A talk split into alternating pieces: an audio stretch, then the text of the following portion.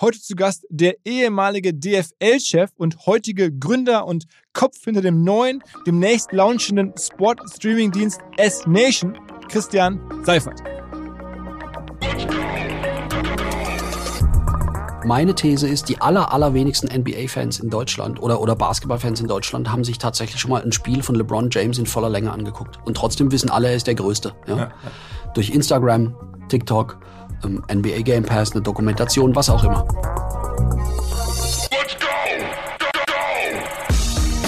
Herzlich willkommen beim OMR Podcast mit Philipp Westermeier.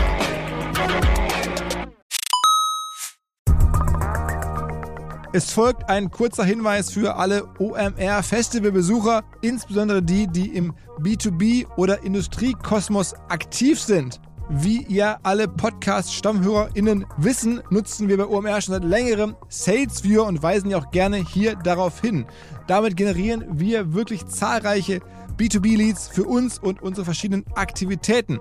Wer bislang SalesView noch nicht genauer selber unter die Lupe nehmen konnte, der kann das jetzt demnächst nämlich auf dem Festival tun. Und zwar gibt es dort einen Gemeinschaftsstand von SalesViewer mit OMR Reviews, wo unter anderem auch der neue OMR Viewer präsentiert wird. Ein Tool für unsere Kunden von OMR Reviews. Das Ganze findet statt in der Halle A1 am Stand C11 und noch mehr SalesViewer am zweiten Eventtag spricht der Gründer von SalesViewer, der Benny, auf der Blue Stage über spannende B2B Best Practices. Also da kann man auch nochmal SalesViewer kennenlernen. Ansonsten natürlich alle Infos im Netz oder in Halle A1 am Stand C11.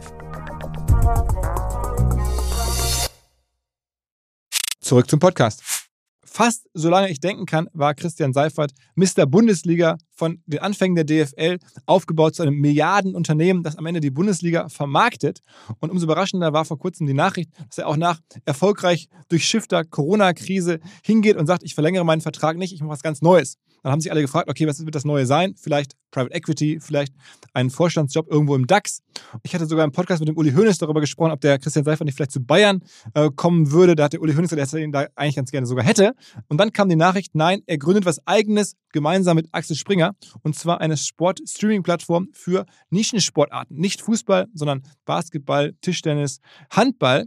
Und das war doch irgendwie so überraschend, dass wir sogar einen Sonderpodcast gemacht haben hier mit dem Stammgast Sven Schmidt im Februar, wo der Sven erklärt hat, warum er daran überhaupt gar nicht glaubt. Aber Christian Seifert hat mir erklärt, warum das auf jeden Fall sinnvoll ist, wo er da die geschäftlichen Chancen sieht. So ein bisschen auch analog zu dem, was der Rainer Bourgeon von ProSieben vor einigen Tagen hier erklärt hat, dass man auch neue Sportarten aufbauen kann. Daran glaubt er offensichtlich sehr stark. Wir haben darüber spekuliert, welche ähm, Preise man aufrufen kann, wie viele Abonnenten man vielleicht gewinnen kann. Wir haben natürlich darüber geredet, welche Ligen sich jetzt schon gut vermarkten, was man anders machen könnte, wie man es schaffen kann, so viel Interesse zu schüren in Deutschland für halt Sportarten, wie ähm, Tischtennis oder Basketball oder Handball oder vielleicht sogar Hockey. Das war das Thema. Nach dem Gespräch mit Christian Seifert folgt übrigens ein Teaser von Alles Coin, Nichts Muss. Ein Podcast aus unserem Haus mit vor allen Dingen meinem Kollegen Florian Adomeit, den echte OMR-Fans kennen aus der kürzlich gelaufenen Folge hier über die 22 besten Firmen des Jahrtausends, die wir gemacht haben mit ihm halt und mit Pip. Dieser Flo Adomeit macht bei uns eine ganze Reihe von Dingen, unter anderem auch diesen Alles Coin, Nichts Muss Podcast. Und da gibt es große, große Updates. Stichwort Ethereum, Merger in der Kryptoszene gerade. Und da hat er mit seinem Podcast-Partner, dem Julius Nagel, drüber gesprochen. 16-minütiger Teaser folgt am Ende. Jetzt aber erstmal rein in S-Nation. Moin Christian. Guten Morgen, vielen Dank für die Einladung. Also ich bin wirklich sehr neugierig. Ähm, erzähl mal vielleicht, bevor wir in das aktuelle Projekt einsteigen, für Hörer, die jetzt nicht so aus dem Sport kommen wie ich oder du offensichtlich. Ähm, du hast ja schon irgendwie eine lange Zeit DFL gemacht, also die Deutsche Fußballliga geleitet, auch in der schwierigen Zeit der Pandemie, aber davor auch noch eine, ein Berufsleben gehabt. Ja, ja, in der Tat. Ähm, ja, wo würdest du gern anfangen? Also ich habe äh, ich hab studiert an der ähm, Universität Gesamthochschule Essen. An Essen, yeah. ja. Guck mal, das ähm, ist, ich bin ein Essener, insofern. Siehst du? Nichts Zufall hier. ähm, da habe ich äh, damals Kommunikationswissenschaften, Marketing und Soziologie studiert. Bin dann äh, nach dem Studium, beziehungsweise schon auf den letzten Metern, ähm, zur Mediagruppe München gegangen. Das ist heute die 7 One Media, ja, die ähm, damals die Vermarktung von Pro7 und Kabel 1 innehatte. War eine sehr, sehr spannende Zeit. Ähm, das war Mitte der 90er bis Ende der 90er in die Zeit ist auch damals der Börsengang von Pro7 gefallen. Danach war ich äh, einige Zeit bei MTV. Ähm, Christiane zu Salm war damals äh, die Geschäftsführerin für die Dachregion, habe da das Marketing übernommen. Und dann bin ich von MTV äh, zu Karstadt Quelle gegangen. Nach Essen wieder. Genau, nach Essen. Karstadt Quelle New Media ähm, ist damals aufgesetzt worden, war natürlich die Hochzeit ähm, des, äh, des Internets. Ähm, ich glaube, drei Monate nachdem ich begonnen hatte, ging Boo.com pleite. Was, ähm, und dort war ich ähm, dann mehrere Jahre. Ähm, in der Zeit haben wir dann auch tatsächlich aus der Insolvenz von Kirch das, äh, das deutsche Sportfernsehen ähm, erworben. Und ich habe in dem Zusammenhang auch die DFL kennengelernt. Und dann bin ich im äh, Februar oder März 2005, Februar 2005, äh, bin ich dann zur DFL. Da warst du ja ziemlich jung. Also, mein DFL-Chef zu sein, das ist ja, du repräsentierst alle Fußball-Profivereine, ähm, hast da mit größeren Fernsehsendern zu kämpfen und willst da auf, im rechten Milliardenbereich verhandeln. Mhm. Wie alt warst du da? Äh, 36. Das ist ja schon äh, ungewöhnlich jung. Ja, aber damals war natürlich ähm, sowohl die Medienindustrie als auch der Sport an sich, als auch die Marke Bundesliga natürlich nicht das, was sie jetzt heute ist. Ne? Die DFL hatte damals äh, 24 Leute und saß auf einer halben Etage in einem Anbau des DFB. Ähm, die Medienrechte waren 270 Millionen wert oder so. Die Liga insgesamt hatte einen Umsatz von knapp einer Milliarde. Wo, wo ist es jetzt und, heute? Also du bist ja seit ein paar Monaten erst raus eigentlich, oder ja, seit Anfang des ja. Jahres. Naja, da muss man, glaube ich, wie jedes Unternehmen und wie jede Industrie in Vor- und nach Corona denken. Ne? ähm, vor der Corona, bevor dann Corona zuschlug, ähm, lag der Gesamtumsatz bei 4,4 Milliarden in der Bundesliga. okay, ist ja schon Sport. Ja. Aber das ist ja der Umsatz der Clubs, ne? den mache ich ja nicht selbst, also da möchte ich mich nicht mit fremden Federn schmücken. Ähm, und die Medienerlöse ähm, lagen kumuliert bei etwa 1,4, 1,5 Milliarden. Okay, aber die hatte dein Team dann damals noch verhandelt, ne? Äh, ja, genau. Wie viel davon ist am Ende, würdest du sagen, deine auch unternehmerische Leistung in der Zeit? Ähm, und wie viel ist einfach auch Rückenwind, dass Fußball, dass, dass die Rechte so viel mehr wert geworden sind? Das war in anderen Ländern auch so. Ja, absolut. Ich finde auch immer, dass es ganz wichtig ist, dass man ähm, sich da, sich und die eigene Leistung realistisch einordnet. Ne? Also, weil die Flut hebt alle Boote irgendwie. Ähm, also sicherlich ist es so, dass die Nachfrage nach Sportrechten rund um den Globus nach oben gegangen ist in dieser Phase. Ähm, dann hat auch, hat auch irgendwann eine Decke erreicht die Entwicklung der DFL und darüber möchte ich eigentlich gar nicht so viel sprechen, weil da bin ich raus, ja, und ähm, ich habe mir vorgenommen, nicht irgendwann als Ex-Bindestrich in irgendwelchen Talkshows ja. zu sitzen und dann äh, mehr oder weniger kompetente Zwischenrufe von der Seitenlinie da reinzufeuern. Ähm, aber was wir eben gemacht haben, oder was zumindest mal mein Ansatz war, die DFL zu einem echten Medienunternehmen aufzubauen, ähm, denn wenn 30 Prozent, 35 Prozent einer Gesamtumsätze Medienerlöse sind, dann sollte man schon wissen, wie Medien funktionieren und im besten Fall auch was zu dieser Wertschöpfungskette beitragen. Und ich würde sagen, dass das jedenfalls mein Beitrag war in, in den Jahren, hauptsächlich mein Beitrag. Von einer Produktionsfirma über eine äh, über ein digitales Archiv, über eine Vermarktungsfirma, über äh, zum Schluss dann ähm, äh, eine digitale Contentfirma und ganz zum Schluss das Thema Sportdaten zu erschließen und so tatsächlich nach meinem Dafürhalten, ähm, eine der ganz, ganz wenigen Ligen zu sein, äh, weltweit, die tatsächlich jede Stufe der Wertschöpfungskette bespielen kann. Ne? Und das ist jetzt eine Option für die Zukunft. Aber da, da sind jetzt andere für verantwortlich und das ist auch gut so. Was war denn aus deiner Sicht die Haupt Triebfedern für diese zwei Jahrzehnte lange Wachstumsphase? Woher kam das? Also, das ist, ich meine, sicherlich habt ihr es gut gemacht und auch da irgendwie gut verhandelt. Ihr hattet natürlich auch dann verschiedenste Bieter. Es ist ja aber auch ein Auktionsverfahren. So braucht man halt mehrere Interessenten. Ähm, aber auch die müssen ja erstmal solche Summen bereit sein zu zahlen. Ähm, was würdest du sagen, auch äh, für das Wachstum, das wir erlebt haben? Ähm, was, was hat das vor allen Dingen gepusht? Hm. Also, Sport generell hat natürlich eine hohe Verlässlichkeit. Ja? Also du weißt, dass Sport erstens seriell ist. Ne? Also das ist jetzt nicht, wenn, wenn Netflix Shonda Rhimes verpflichtet ähm, für sechs neue Serien, weißt du nicht, ob alle sechs neuen Serien funktionieren. Ne? Bei Sport hast du einfach und gerade bei nationalen Ligen hast du einen sehr, sehr großen und hohen Erfahrungswert aus der Vergangenheit. Wie funktioniert das? Ne? Wie viele Leute interessieren sich tatsächlich dafür? Das Potenzial das Fanpotenzial von Sportarten ist auch vergleichsweise stabil. Ne? Also ist der Markt erstmal sehr gut einschätzbar. Ähm, zum Zweiten hat es einen seriellen Charakter. Ja, Ligen sind normalerweise acht bis neun Monate on air. Ne? Ähm, und deshalb kannst du, ähm, jedenfalls in Europa, ne? in Amerika ist es ein bisschen anders, ähm, und deshalb hast du auch da einen immer wiederkehrenden Content. Und ich glaube, dass der hauptsächliche Treiber des Wachstums war tatsächlich, ähm, dass Sport als Content unglaublich inspirierend ist und auch sehr emotional bindend für eine Fangruppe. Ähm, du aber aus diesem Live-Sport heute einfach deutlich mehr machen kannst als früher. Wenn du heute äh, völlig egal, ob eine Fußball-Bundesliga oder eine Handball-Bundesliga oder eine Premier League in England siehst, dann hast du gewisse Live-Slots. Ja? Also hast du jetzt bei einer, ähm, wenn du am Wochenende äh, neun, zehn oder elf Spieler, ist völlig egal. Du hast aber äh, fünf Anstoßzeiten, ja, dann hast du faktisch im Fußball jedenfalls oder hättest du ähm, fünf mal 90 Minuten Live-Produkt. Das ist eigentlich dein Produkt. Also 450 Minuten hast du tatsächlich nur Live-Content.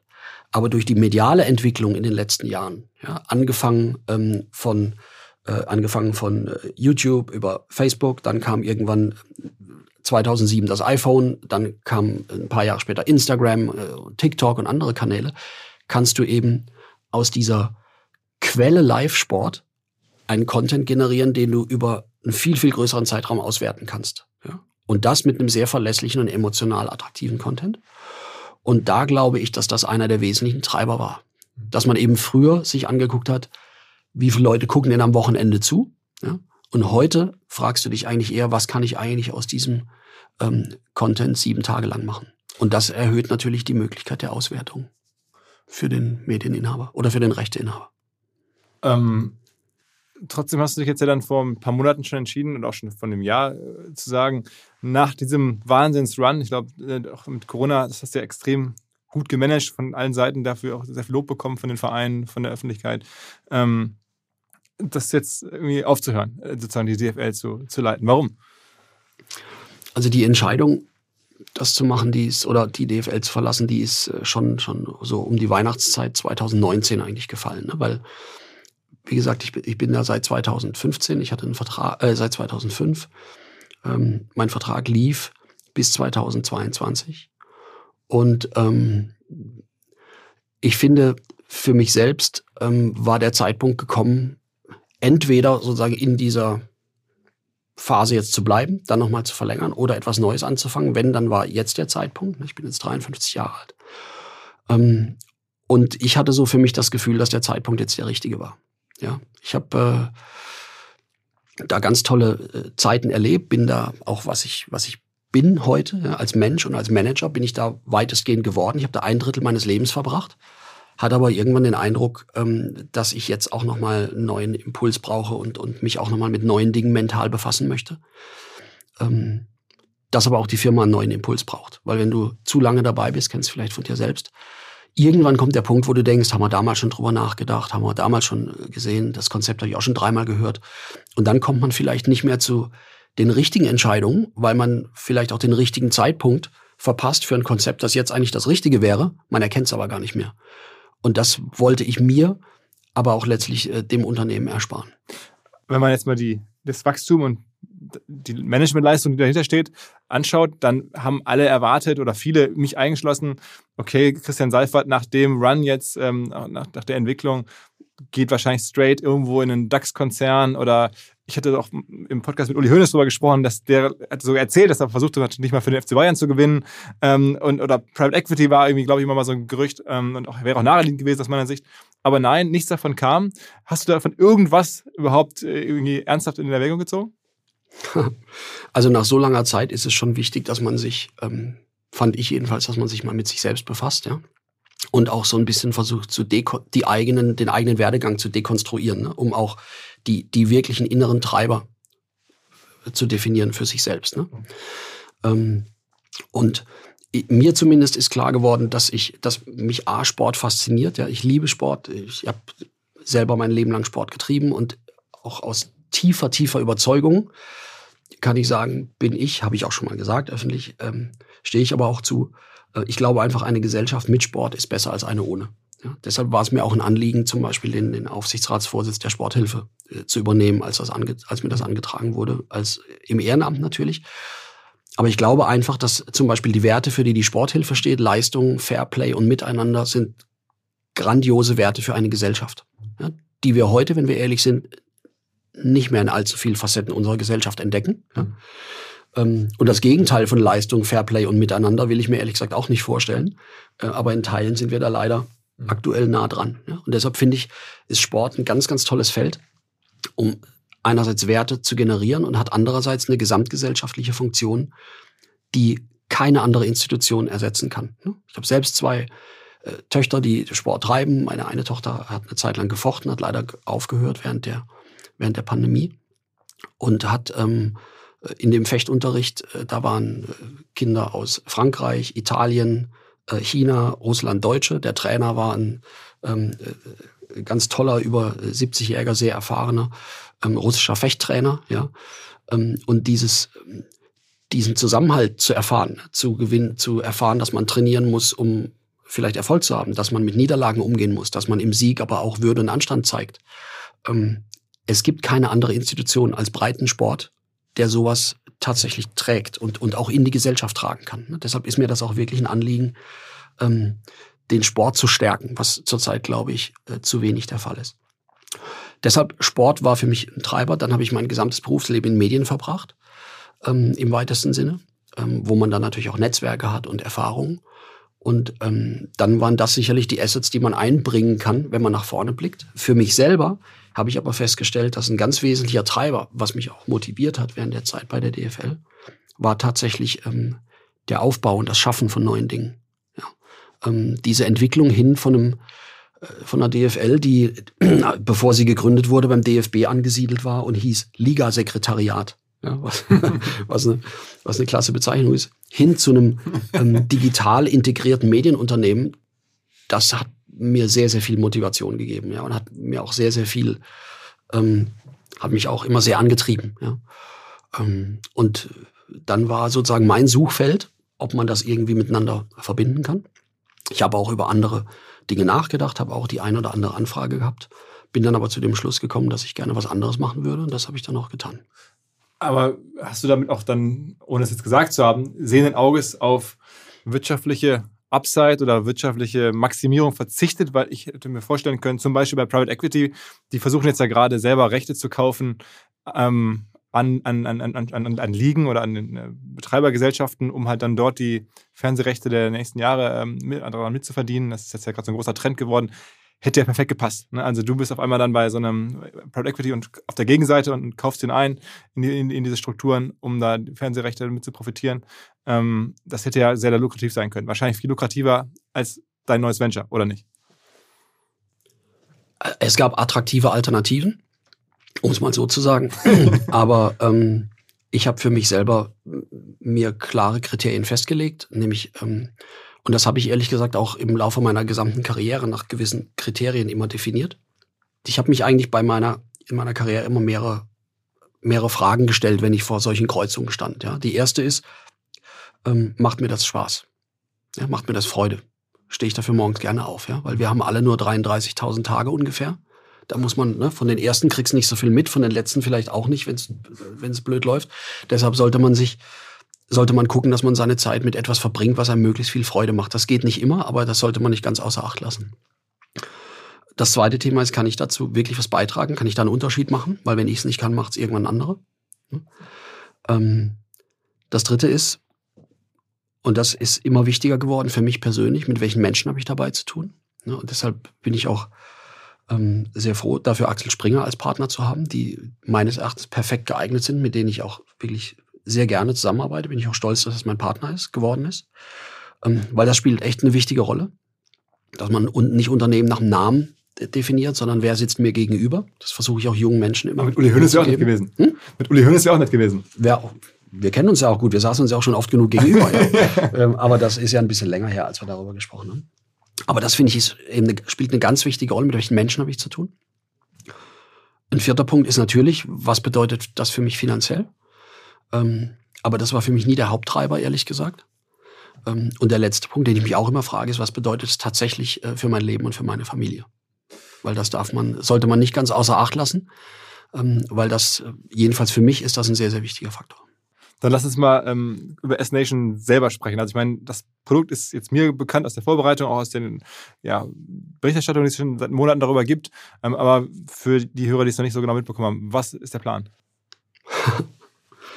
Ähm, relativ einfach. Ähm, den Sportarten in Deutschland, äh, die bisher nicht so stark im Fokus stehen, wie das das Fanpotenzial hergibt, wie das diese Sportarten aufgrund ihrer Qualität verdienen, eine deutlich größere Bühne zu geben, ähm, die Sportarten ähm, sehr, sehr viel stärker in den Fokus der, der Wahrnehmung und damit auch der Wertschätzung ähm, zu bringen und damit, wenn du so möchtest, ähm, das, was in anderen Ländern schon längst gang und gäbe ist, ähm, aber in Deutschland eben nicht, nämlich eine sehr, sehr starke äh, Reihe von Second-Tier-Sportarten ähm, in Deutschland tatsächlich erfolgreich und langfristig äh, zu einem Geschäftsmodell zu entwickeln auf einer ähm, Streaming-Plattform. Also man kann sich das vorstellen, am Ende eine Streaming-Plattform für Handball, für Basketball, für Tischtennis mittlerweile auch verschiedene weitere Rechte, die ihr so akquirieren werdet. Also für diese Sportart. Fußball wird da keine Rolle spielen erstmal. Äh, genau. Fußball wird auf der Plattform keine Rolle spielen. Auch nicht dritte Liga oder vierte Liga ähm, oder sowas? Auch nicht dritte oder vierte Liga. Weil die Rechte zu teuer sind? Weil es dafür andere Plattformen gibt.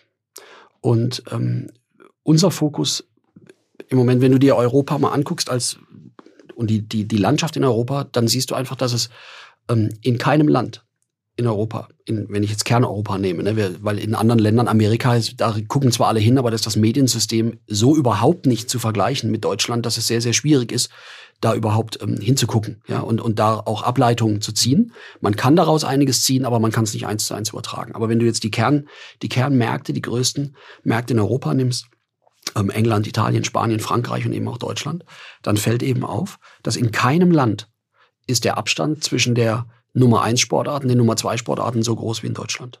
Ja, in keinem anderen Land. In England hast du Rugby, Dart, Snooker. Ähm, in äh, Frankreich hast, ist Rugby sehr, sehr stark, ist Radfahren sehr stark. In Spanien ist Basketball sehr stark. Ähm, in Deutschland ist, das, ist der Abstand mit ab, äh, tatsächlich am größten. Gleichzeitig hast du aber hatten wir eben schon drüber gesprochen, ähm, ein sehr, sehr treues, loyales und hochemotionales Fanpotenzial. Ne? Weil der, der Handballfan oder der Tischtennisfan oder der Volleyballfan oder der Basketballfan, sehen wir jetzt auch während der Basketball-EM, ähm, der liebt seinen Sport und seine Sportart und ähm, gegebenenfalls auch seinen Lieblingsclub hier in Deutschland. Der liebt ihn ja nicht weniger als du jetzt. Was bist du für ein Fan? Fußball? Fußball, Basketball. Ich bin da relativ äh, ja, reich. Aber du hast nicht gesagt, wer ist dein Lieblingsclub? Äh, oh, Steh dazu. Ja, da bin ich bei Schalke. Ja, siehst du. Also, also die, die, lieben ihren, die lieben ähm, schon mal gut, ja. ähm, aber die lieben ihren Club äh, ja kein bisschen weniger als du Schalke. Ja? Hier in Berlin, wo wir gerade sitzen, äh, der, der Fan von Alba Berlin oder ähm, von, von den Berlin Volleys oder von Füchse Berlin, die sind ja genauso enthusiastisch mit Blick auf ihren Club, als äh, wie du jetzt oder äh, wie du es bist mit Blick auf Schalke. Ähm, aber dieser Enthusiasmus und dieser Fokus auf diese Sportarten, ähm, der ist aus unserer Sicht medial bisher ähm, nicht so ausgeprägt gewesen, dass diese Sportarten tatsächlich wachsen konnten und ihre Zielgruppe schrittweise erweitern. Und ähm, das haben wir uns äh, vorgenommen, die, genau diese Second-Tier-Sportarten sozusagen aus dem aus der Bubble, in der sie momentan spielen, die haben ja Anhänger, die haben ja auch Zuschauer, aber wir glauben, dass der Markt ähm, noch längst nicht ausgeschöpft ist und da gibt es einige in der Vergangenheit und erst recht in die Zukunft einige technische Entwicklungen, die uns dabei unterstützen werden. Dann lass uns mal kurz den, den Bierdeckel aufmachen, ähm, weil das, am Ende ist das Geschäftsmodell ja relativ simpel. Also ihr müsst Abonnenten gewinnen, die das mhm. bezahlen, monatlich irgendwie eine, eine Gebühr für den Zugang zu der Plattform ihr müsst dann diese Sportarten live produzieren, dass man das irgendwie seh vernünftig sehen kann, Kameras hinschicken und so, Moderat oder Kommentatoren hinschicken. Und ihr müsst irgendwie die Rechte einkaufen von, von diesen Sportarten, damit ihr das exklusiv zeigen dürft oder zumindest teilexklusiv. Ähm, so, und dann habt ihr vielleicht noch Werbeerlöse auf der, auf der Einkommensseite. Das ist ja eigentlich super einfach durchzurechnen. Da brauchst du ja jetzt ja gar nicht groß irgendwie äh, viel Excel-Zeilen, sondern das ist, äh, gibt vielleicht noch ein paar Marketingkosten, die dazukommen, Personalkosten. Und dann hast du ja eigentlich alles zusammen. Oder, mhm. oder übersehe ich da was? Nee, sehe ich auch so. Ähm, Fängt halt an mit den Rechten. Ja. Mhm. Die sind ja ähm. in dem Bereich relativ günstig. Ne? Also ich meine, wenn es überrascht, glaube ich, Fußball ist ja, hast du gerade gesagt, ein paar Milliarden Umsatz, die DFL, das sind ja am Ende Fußballrechte. Ähm, also super teuer wer, wenn ich jetzt vor kurzem mitbekommen habe, bei manchen Sportarten, Hockey oder so, wurde mir, habe ich mal mit, auf, ob es stimmt, weiß ich nicht, aber da sind die Rechte fast umsonst zu haben, weil die schon froh sind, wenn den Sport jemand überträgt überhaupt. Das heißt, die wollen gar kein Geld, die wollen einfach nur irgendwie Reichweite oder, oder Wahrnehmung. Und irgendwo ist dann Basketball und Handball so dazwischen gefühlt. Also das heißt, die Rechte kosten sicherlich keine Milliarden für euch, das ist eher eine Position, die man stemmen kann. Ähm, sehe ich es richtig? Ja, absolut. Also das ist halt auch einer der Gründe, weshalb wir glauben, dass du aus diesem Markt ähm, und aus diesem und mit diesem Konzept äh, erstmal eine erfolgreiche Firma aufbauen kannst. Weil die Kosten da erstmal gering sind. Also ob Kosten gering oder nicht gering sind, hängt ein bisschen davon ab, wie viel Umsatz du machst. Ne? Ja. Auch geringe Kosten können zu hoch sein. Ja. Ähm, Aber grundsätzlich versuchst du natürlich die Rechte zu erwerben. Und dafür bekommst du erstmal, und jetzt in unserem Fall, exklusive Rechte. Ähm, auch für eine Laufzeit von, jetzt im Falle von Basketball und Handball, sechs Jahre. Das gibt ja sehr viel Planungssicherheit. Das sind die längsten Medienverträge, die es je gab für Live-Sport in Deutschland. Ist, die haben auch hohes Vertrauen in dich, dass ihr da was Vernünftiges macht, weil ich meine, die geben ja ihre Sichtbarkeit jetzt an dich ab. Also es ist ja schon Ja. ein Wahnsinnsvertrauensvorschuss. weiß ich auch sehr zu schätzen, ähm, macht uns auch stolz. Dem werden wir aber auch gerecht werden. Und in Amerika machst du neun oder zehn Jahresverträge. Das macht auch Sinn, weil mit dem Invest, das du heute tätigen musst, kommend von dem Punkt, an dem diese Sportarten heute stehen, kannst du nicht einen Dreijahresvertrag abschließen, der ja faktisch eigentlich nur ein Zweijahresvertrag ist, weil ein Jahr vorher beginnst du schon wieder über eine Verlängerung zu sprechen. Ja? So. Manche Ligen haben da in der Vergangenheit, glaube ich, eine, eine falsche Politik gefahren. Nicht über die, die wir jetzt sprechen, ne, aber die, die Perspektive, nein, wir machen jetzt mal einen Dreijahresvertrag, sorgt immer dafür, dass ein Medienanbieter versuchen wird, sein Geld so schnell wie möglich wieder rauszuziehen. Der wird nie eine Marke aufbauen, der wird nie versuchen, ähm, eine, eine Community ja. zu entwickeln. Was für ein Medienanbieter trotzdem immer noch ein Risiko ist, wie du jetzt gerade siehst mit NFL und Pro7. Ja? Also Pro7 hat die NFL in Deutschland Groß ganz, gemacht. ganz groß gemacht. Ähm, und jetzt dürfen sie den Staffelstab weitergeben. Das ist natürlich hart. Ja? Ähm, Also RTL Aber- hat die Rechte gekauft. äh, genau, RTL hat die überboten, Rechte, die Free-TV-Rechte übernommen, ja. Aber jedenfalls, du versuchst erstmal die Rechte zu erwerben. Das haben wir getan und das über einen längeren Zeitraum. Und dann hast du völlig recht, ähm, geht es natürlich darum, eine Verwertungskette aufzubauen und am Ende steht eine Streaming-Plattform, wie sie heute The Zone ist oder Netflix ist ähm, oder, oder Amazon Prime ist, wobei Amazon Prime ein anderes Payment-Modell hat, weil es ja nicht auch in dem klassischen Sinne OTT-Subscription ist, ja. Ähm, aber entscheidend ist eben, du hast recht, der Businessplan ist relativ leicht durchzurechnen, aber es gibt einfach ein paar technologische Entwicklungen, die uns auf diesem Weg, glaube ich, sehr in die Karten spielen werden. Sag mal, was du sagen kannst zu den Rechten. Also jetzt die teuersten Rechte nehme ich mal an, zumindest weil die Verbände am größten sind, ist Handball. Das habt ihr jetzt schon. Da hätte ich jetzt vermutet, das sind die teuersten Rechte, denn ne, da sind am meisten Mitglieder. Das ist wahrscheinlich so der, wenn man von diesen kleineren Sportarten spricht, der größte von den kleineren. Ähm, zahlt man da im Jahr dann was siebenstelliges oder was sechsstelliges, so Größenordnung? Das ist natürlich jetzt eine ähm, äh, total intelligent verpackte journalistische Frage. Und du glaubst jetzt nicht ernsthaft, dass ich in einem Podcast, ähm, wo ja auch ein paar Leute zuhören, ähm, über Vertragsbestandteile Auskunft gebe. Außerdem, mal davon abgesehen, darf ich es vertraglich gar nicht. Ähm, aber ein paar Summen hat man ja schon gelesen. Ähm, aber es sind jedenfalls Summen, die in, mitnichten vergleichbar sind ähm, mit einer Milliarde pro Jahr für Fußball-Bundesliga-Rechte. Ähm, okay, also das heißt, du hast dann äh, verschiedenste Rechte, ein paar vielleicht auch einfach äh, Sportarten, die dir das sehr günstig geben und ein paar, die da dann ein bisschen Geld für erwarten, weil sie es in der Vergangenheit auch bekommen haben und das wir auch brauchen, um ihre Haushalte äh, zu bestreiten. Ähm, dann kurze Frage zu der Plattform selber. Die baut ihr nicht äh, technologisch komplett selber, sondern dann gibt es wahrscheinlich Module, die man sozusagen ähm, äh, ja, einfach mieten kann oder nutzen kann? Oder ist das komplett von Null auf, dass ihr eine technologische Plattform selber aufbaut? Also wenn du dir das Gesamt, die gesamte Wertschöpfungskette mal anguckst, die du aufbauen musst, um jetzt so ein Produkt an den Start zu bringen, dann ist es ja erstmal so, dass du am Anfang steht immer erstmal der Fan. Ja, es setzt sich ja nicht durch, was im Businessplan steht, sondern was der Kunde annimmt. Ja. Aber jedenfalls dieses Fanpotenzial ist da. Und dann haben sich die Komponenten rund um diesen Sport haben sich einfach sehr verändert in den letzten Jahren und werden sich auch verändern. Ne? Weil zum einen musst du diese Menschen erstmal erreichen. Äh, Da hat uns natürlich äh, die OTT oder OTT-Streaming-Technologie, der Ausbau von Breitbandkapazitäten, die Tatsache, dass ganz viele Haushalte ihre, ihre äh, Internetleitung aufgepimpt haben, jetzt auch während der, ähm, während der Corona-Pandemie, hilft natürlich. Ne? Du kannst die leichter erreichen als noch vor vielen Jahren, wo du noch irgendwelche Satellitentransponder ähm, äh, anmieten musstest. Ne? Und heute ist der Markt so, dass zwei Drittel aller Haushalte in Deutschland haben heute tatsächlich ein Smart TV, das mit dem Internet verbunden ist, oder haben irgendwelche ähm, Connecting Devices wie ein Fire Stick oder so, dass sie aufs Internet zugreifen können. Also zwei Drittel der TV-Haushalte können heute einen Streaming-Service eigentlich auf dem Fernsehbildschirm sehen. Das ist übrigens auch die Hauptnutzung von einem Anbieter wie The Zone, auch wenn es eine App ist, die Hauptnutzung findet am Fernseher statt. Das sind aber überhaupt erst zwei Drittel aller Haushalte. In den nächsten Jahren wird da noch ein Drittel aller Haushalte dazukommen, weil jedes Jahr werden in Deutschland etwa sechs Millionen Fernseher verkauft, von denen sind jetzt fast alle Smart TV fähig. Und du hast ungefähr 60 Millionen Fernsehgeräte in Deutschland. Ein zweites Thema, das du, das, wo du jetzt angesprochen hast, das ist eine Komponente, aber eben nicht die einzige, ähm, ist, dass du so ein ähm, ODT, wie du sagst, ne, ODT-Service aufbaust. Und da haben wir sicherlich so eine Art Late Mover Advantage. Ja? Also da gibt es heute sehr, sehr viele gute Anbieter, die das machen.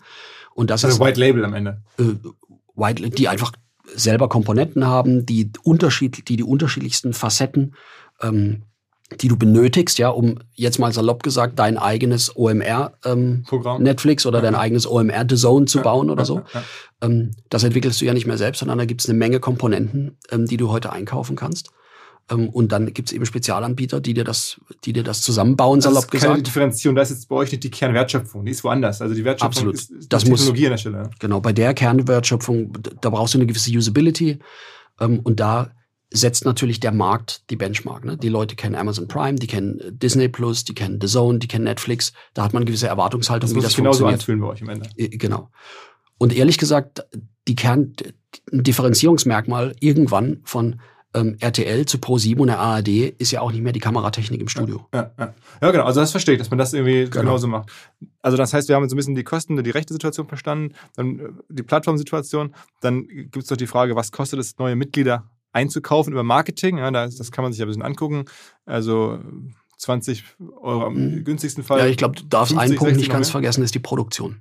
Genau, ach, stimmt, das wollte ich fragen. Genau. Was kostet es, ein Event zu produzieren? Genau, das wäre jetzt meine nächste Frage in der Tat, also Marketing, aber dann halt auch auf der, auf der Kostenseite, wenn du irgendwo in die Halle fährst, ein Basketballspiel ähm, sendefähig bekommen willst, was kostet das dann einen Abend, da äh, sozusagen ins Programm zu heben? auch da siehst du eine technische Entwicklung, die meines Erachtens noch mit voll im Gange ist. Ja? Wenn du vor ein paar Jahren geguckt hast, wie die Kameras noch aussahen in Stadien und wie, wir waren damals mit der DFL 2006, waren wir die erste Liga überhaupt, die eine 100%-Tochter gegründet hat, um die Spiele selbst zu produzieren. Da hattest du Kameras, das waren Riesenbrummer, ja. So. Ähm, irgendwann ist dann mal die Spider-Cam übers, äh, übers, übers Spielfeld geflogen, ja. Und heute hast du im Prinzip AI-gesteuerte Kameras hinterm Tor, die das Tactic-Feed selber aufnehmen. Die Produktion von solchen Sportevents wird sich ebenfalls äh, verändern. Ne? Kameratechnologie wird äh, kleiner, sie wird schlanker, sie wird ähm, auch ein bisschen günstiger über die Zeit hinweg. Ähm, du siehst einen ganz klaren Trend hin zu einer sogenannten Remote-Produktion. Ja, das heißt also, dass du gar nicht mehr ganz große Ü-Wägen vor so einer, äh, so Übertragungswägen vor einer Halle stehen hast, sondern dass tatsächlich über ähm, Glasfaser-Kamerasignale direkt in so ein Broadcast Center geleitet werden und dort wird dann quasi ähm, das Kamera oder dort wird dann das fertige Sendesignal zusammengebaut ne, von Regisseuren und ähm, ähm, Bildmischern und was auch immer. Ja, und dort wird die, die Werbung zugespielt und so. Aber auch das unterliegt natürlich einem technologischen Wandel. Ja. Heute hast du bei einer Produktion sind eigentlich 60 bis 70 Prozent vor Ort im Stadion äh, sind noch Personal und sind hinter Reisekosten. Ja. Ähm, das wird sich in Zukunft tendenziell eher verändern. Ich glaube, ist auch unter Nachhaltigkeitsgesichtspunkten macht das eine Menge Sinn, ähm, zunehmend auf Remote-Produktion umzustellen. Nicht, dass man Personalkosten in der Halle spart. Damit wirst du nicht, also das darf dein Geschäftsmodell hinterher nicht retten. Ne? Ähm, aber du schaffst natürlich dann äh, finanzielle Spielräume für neue Technologien, für den Einsatz von, ähm, von, von, von Daten, von Grafiken, für Innovationen rund um so ein Sendesignal. Ja? Also das heißt dann, sag mal trotzdem eine Zahl, wenn ich mir jetzt vorstelle, da sind jetzt irgendwie sechs, sieben Leute in der Halle, ähm, die müssen da anreisen, die schlafen da irgendwo, die müssen bezahlt werden. Dann hat man irgendwie, kostet Hast du eine Summe X pro Spiel? mal 10.000 Spiel? Euro oder so? Kannst du mal nachfragen bei einer Produktionsfirma. Also wir haben, Sehr eher großzügig, sagst du. ähm, ja, kommt drauf an. Ne, du kannst ein, du kannst ein Spiel, du kannst ein Spiel mit drei Kameras produzieren, du kannst aber auch ein Spiel mit äh, mit 40 Kameras produzieren, wie äh, du kannst auch ein Spiel mit 80 Kameras produzieren wie ein Super Bowl. Und da fängt dann natürlich so ein bisschen die ähm, auch die Produktpolitik an. Ja, ich glaube, du brauchst Top-Spiele, die du mit einem in einem Top-Standard präsentierst, die wirklich ikonischen Charakter haben, ja, die dann auch die Festspiele dieser Sportart sind. Und dann hast du aber, wie in jeder Sportart auch, ähm, vielleicht äh, ein Spiel am, am 23. Spieltag oder am 16. Spieltag. Ähm, da reicht dann vielleicht ein anderer Standard. Ja?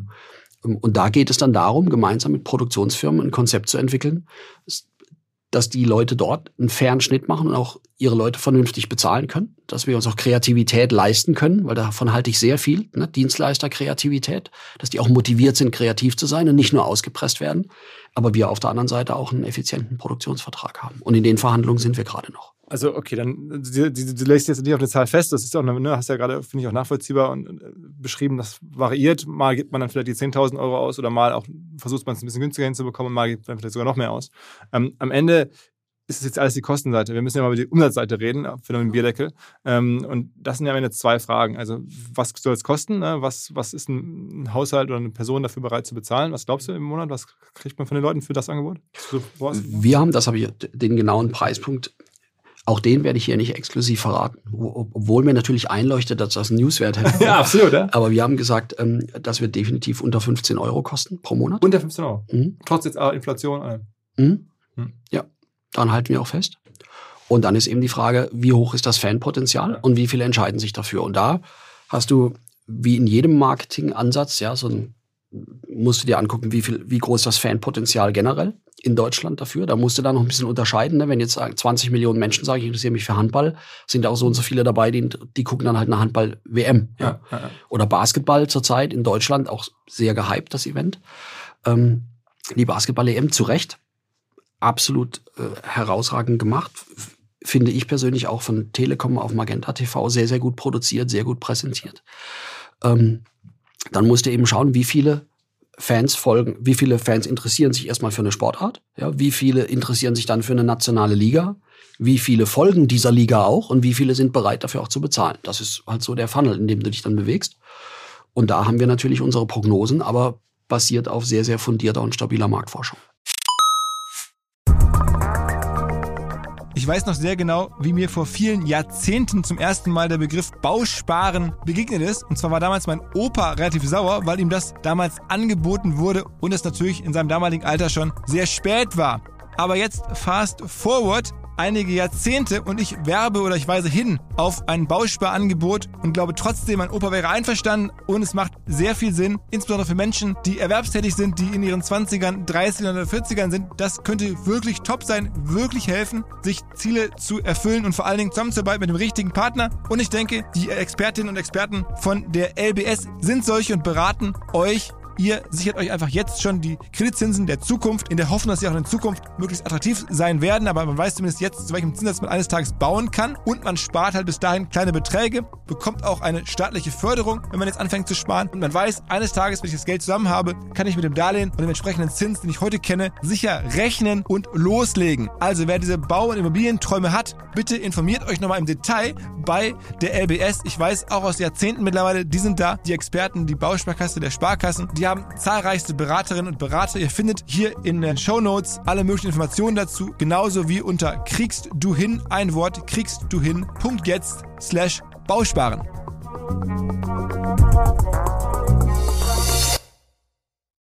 Zurück zum Podcast. Also, ähm, das ist ja die entscheidende Frage bei den 15 Euro. Das ist ja jetzt irgendwie greifbar. Ähm, da steckt dann noch ein bisschen Mehrwertsteuer mit drin, vielleicht, oder irgendwie, ne, was an Zahlungsdienstleister vielleicht irgendwie abgeht, irgendwelche Kreditkarten und so. Aber okay, das ist ja auch irgendwie wettbewerbsmäßig schon fast, fast günstig. Ja. The Zone hat es gerade nochmal erhöht mit anderen Rechten dahinter. Kostet es jetzt, glaube ich, irgendwie deutlich mehr. Also 25 äh, Euro zum Teil pro Monat, wohlgemerkt. Ähm, also bleibt die entscheidende Frage, wie viele ähm, Menschen kann man gewinnen? Jetzt hast du gerade so Handball erwähnt. Ich habe das jetzt in der Vorbereitung mal angeschaut. So eine Handball, die haben so 800.000 Mitglieder, der Verband. Ja. Oder Basketball, die haben so ungefähr 200.000 Mitglieder. Ähm, mein Gefühl ist, ich habe das auch beim Fußball abgeleitet, ähm, so die Hälfte, zumindest ist es beim Fußball so, der Verbandsmitglieder haben nachher ein DAZN-Abo. Ähm, so ist es zumindest, wenn man den Zahlen traut. Äh, da gibt es so sieben Millionen Fußballverbandsmitglieder und irgendwie angeblich Größenordnung drei Millionen DAZN-Abonnenten. Das ist nicht offiziell, aber das wird so gemunkelt. Ja. Also wenn man jetzt unterstellt, dass jetzt irgendwie alle diese kleinen Verbände zusammenaddiert haben, dann vielleicht irgendwie zwei Millionen ähm, äh, Mitglieder, dann kommen nachher eine Million bei dir an. Ist das so, wo du sagst, eine Million, das wäre wahrscheinlich schon richtig, richtig gut, oder? Die Conversion ist natürlich wie in jedem Geschäftsmodell, ja, ist die Conversion von Interessenten hinterher zum echten Käufer und wie viele bleiben dann auch, ist natürlich die absolut kritische Größe. Deshalb muss hinterher auch das Produkt stabil sein, ja, um es ganz klar zu sagen. Ähm, aber genau das ist die Frage, die sich hinterher stellt. Und da kannst du davon ausgehen, dass wir relativ, ähm, also wir haben Prognosen gemacht wir glauben, die Prognosen sind so attraktiv, dass ähm, wir das, dass wir dieses Venture gestartet haben. Ähm, und daran glauben wir auch. Ja. Die also genaue meine, Zahl werde ich dir jetzt ja nicht sagen. Es gibt ja durchaus auch viel Wettbewerb. Ne? Also ich meine, von, von, ich meine, der Deutsche Olympische Sportbuch hat ja selber ein eigenes Produkt, also sportdeutschland.tv. Äh, es gibt dann natürlich auch die öffentlich-rechtlichen, es gibt ja sehr viel Coverage. Ähm, es gibt ja auch schon The Zone, es, es gibt, glaube ich, es gibt schon Sky, die auch schon Handball irgendwie jetzt zuletzt gemacht haben. Ähm, es gibt noch viele weitere ähm, Anbieter, die das ja schon versuchen. Also du bist jetzt nicht der allererste, der jetzt überlegt, das zu machen. Ist klar. Und eine Million ja. Wäre, glaube ich, für alle bislang ein super, würden sie, glaube ich, mhm. sagen, das nehme ich, mhm. wäre super. Also eine Million ist schon mal eine gute Zahl. Ja? Es stimmt, dass es schon mehrere Angebote auf dem Markt gibt. Aber der Sportfan, das zeigen auch alle Marktforschungen, findet seinen Sport immer. Ja? Das heißt also, egal wie viele Angebote es gibt, der Handballfan wird wissen, wenn ich Handball live sehen möchte, dann finde ich das künftig auf dieser Plattform. Und zwar auch nur da. Und das ist, glaube ich, ein ganz wesentlicher Unterschied, weshalb auch die Diskussion, noch ein weiterer Anbieter, der Markt wird immer weiter fragmentiert, ist eigentlich ein bisschen zu oberflächlich, sondern du musst ja gucken, was bieten diese Plattformen dann auch tatsächlich an. Ja.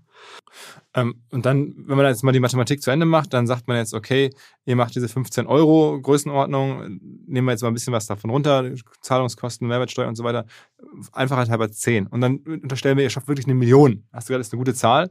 Ähm, das wären dann irgendwie äh, logischerweise 12 Millionen Euro Umsatz im Monat, dann irgendwie 140 ähm, Millionen Umsatz im Jahr, die dann ohne Werbung. Da käme vielleicht noch Werbung drauf, wenn man das gut vermarktet, ist es vielleicht sogar noch ein bisschen mehr. Aber 140 Millionen Umsatz ist, hat das wirklich dann am Ende Axel Springer heiß gemacht, zu sagen, wow, da will ich rein, weil das ist ja schon ein ziemliches Maximalcase. Ich meine, viel mehr wird ja nicht gehen. Ihr habt jetzt ja nicht die, die Vision, okay, ich gehe jetzt auf, auf 5 Millionen. Das ist scheinbar, wäre ja schon sehr unrealistisch. Und ihr könnt es auch nicht mal so eben internationalisieren oder so. Das sind ja deutsche Rechte. Also ähm, es kommt mir jetzt auch für, ne, wenn man deine Karriere sieht, gar nicht so viel vor. Ich meine, klar, am Ende ist immer eine Frage des Ergebnisses, aber ein, ein Venture, was so im Best Case 140 Millionen Umsatz macht, ist ja schon fast äh, eigentlich eines Christian Seifers gar nicht würdig. ähm, also ich finde, dieses Venture ist mir ähm, absolut würdig und ich äh, betreibe das mit, mit äh, sehr, sehr viel ähm, Engagement und auch mit voller Überzeugung, sonst hätten wir übrigens auch diese Rechte nicht bekommen. Ähm, was hinterher die Motivation von Axel Springer ist, müsstest du mit Axel Springer sprechen. Dafür möchte ich nicht sprechen. Ich kann nur sagen, Axel Springer ist aus meiner Wahrnehmung mit eines der innovativsten digitalen Medienunternehmen in Deutschland mindestens mal, ne? Äh, auf Verlagsbasis auch in Europa, digital sehr innovativ, ähm, unternehmerisch sehr aktiv ähm, und gleichzeitig steht Axel Springer, da gibt es glaube ich keine Diskussion, wie kein zweites Unternehmen in Deutschland für eine sehr reichweitenstarke ähm, Sportberichterstattung ähm, und eine der größten und auch sicherlich kompetentesten Sportredaktionen in ganz Deutschland. Und dann zu sagen, naja, wie sieht jetzt die Zukunft von Sportberichterstattung aus? Da wird Bewegtbild wahrscheinlich ein bisschen größere Rolle spielen als in der Vergangenheit. Auf den Gedanken kann man schon kommen. Ja. Ähm, und wäre dahinter kein Business Case, den Axel Springer gut gefunden hätte, hätten sie es wahrscheinlich nicht gemacht. Ja, also die machen das ja nicht, weil ich ein netter Kerl bin, sondern weil man sich davon was verspricht. Aber und, mein Umsatz, Umsatz äh, sagen wir mal, Kalkulation, würdest du jetzt sagen, ja, die kann man so groß in Ordnung machen? Ich finde deine, deine Rechnung nachvollziehbar. Ähm, es ist aber auch, auch nicht so eine Rocket Science, wie du sagst, ja. Also die Frage ist ja immer, wie viele Kunden kriegst du hinterher und was zahlen die hinterher und wie, wie viel Kosten hast du? Im Idealfall bist du dann hinterher profitabel. Wir müssen nur ein Stück weiter vorne anfangen. Es hat bisher einfach noch keiner gemacht, weil sich alle mit dem Status quo zufrieden gegeben haben, ja. Und bisher haben sich alle darauf konzentriert zu sagen, na, aber das ist ja ein bisschen zu klein und das ist ja, ach, und der Sport und das will doch gar keiner sehen, ja, wo ich glaube, ist definitiv nicht so. Man muss es aber ein bisschen anders machen. Man braucht eine andere Herangehensweise. Beschreib mal so ein bisschen, wenn, wie ihr das machen wollt. Also genau, und wenn es uns gelingen würde, das vielleicht zum Abschluss, wenn es uns gelingt, ähm, auf der Basis, egal ob die Summe von dir richtig ist oder ob die ein bisschen höher ist oder ein bisschen niedriger, aber wenn es uns gelingt, eine tatsächlich ein Produkt zu kreieren, das Millionen von Sportfans respektieren, dass viele hoffentlich abonnieren, ne, die sagen, da wird mein Sport in einer Art und Weise mit einer Leidenschaft, mit einer Überzeugung, mit einer Kompetenz präsentiert, wie ich es bisher noch nie erlebt habe, dann ist das, glaube ich, wäre das erstens mal schon ein sehr, sehr guter Schritt, weil das hat noch niemand geschafft in Deutschland, weil es auch noch niemand wirklich versucht hat. Und zweitens, dann hat man immer eine Ausgangsbasis und kann von da aus weiter gucken. Aber ich habe meine ganze Karriere nie so aufgebaut, dass ich sagte, oh, in zehn Jahren das und dann als Tiger abspringen und als Bettvorleger landen hinterher, ja, sondern lass mal Schritt für Schritt und auch mit einer ähm, mit einem gesunden Respekt vor den nächsten Schritten da rangehen. Wir glauben, dass das die Sportarten wert sind und die, die Fans das hoffentlich auch zu schätzen wissen. Und wenn uns das dann gut und profitabel gelingt, dann können wir immer noch weiter gucken. Aber beschreib mal so ein bisschen, wie diese Differenzierung genau aussehen soll. Also ich, ich, wir hatten schon im Vorgespräch kurz darüber gesprochen. Du sagst, ganz viel muss bei euch passieren, auch wenn die Spiele eigentlich gar nicht stattfinden, sondern sozusagen unter der Woche. Äh, da, ist, mhm. da ist eure Stärke. Mhm. mhm.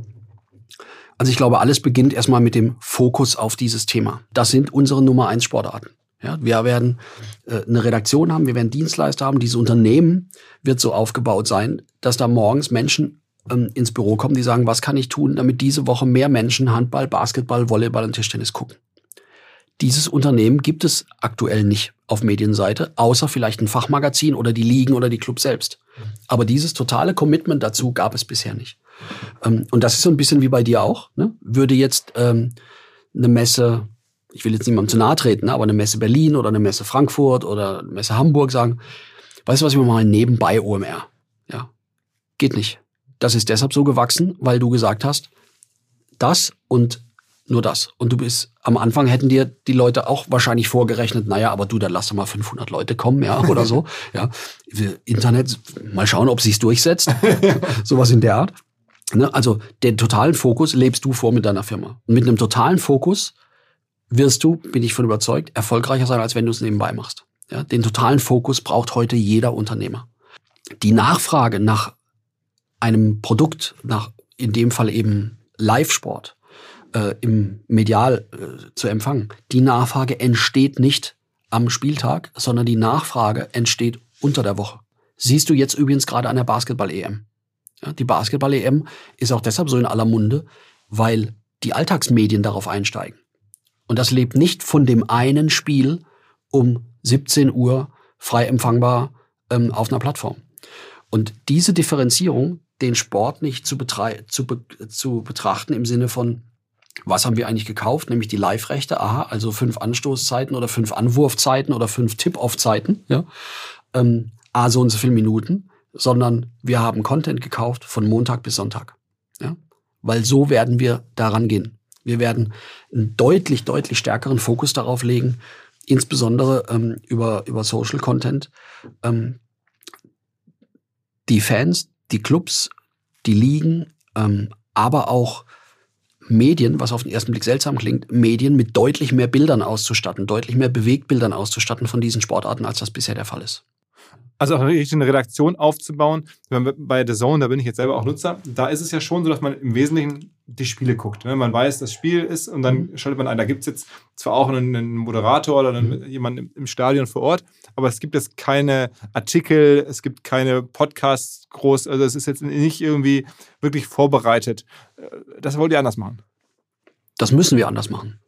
Weil ähm, wenn wir es nicht anders machen würden, dann wäre es genauso, wie es heute auch ist außerhalb einer sehr eng begrenzten Zielgruppe, das ist die harte Realität, bekommt eigentlich niemand etwas mit von diesen Bundesligen, obwohl dort hervorragender Sport teilweise von Weltklasse-Spielern präsentiert also wird. Also sagen wir mal jetzt Sport 1, die das ja auch schon irgendwie für, für Sport machen, sondern ein Sportportal für diese Sportarten mit dann auch entsprechenden Streaming-Rechten und Angeboten. Unser Kernrecht ist natürlich live, dafür zahlen die Leute.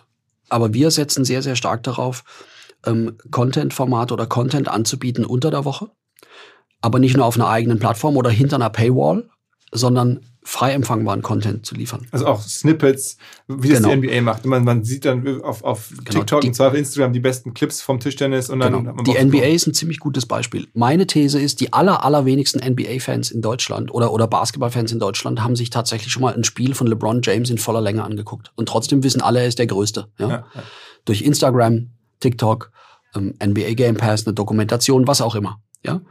Und wir wollen so rangehen, dass du erstmal mit einem sehr, sehr mit einer sehr strukturierten Herangehensweise, mit einer sehr effizienten Produktion hinten dran in der Lage bist, Content zu produzieren, sowohl für deine eigenen Kanäle und eben nicht hinter der Paywall, aber auch für die Clubs, aber auch für die Ligen, ähm, Content auf den Spieler Zugriff haben, auf den aber auch externe Medien Zugriff haben. Ja, wir haben ähm, mit zwei wir haben im Vorfeld der Ausschreibung mit zwei sehr, sehr starken Reichweitenpartnern gesprochen. Einer ist Bild, einer ist die ARD.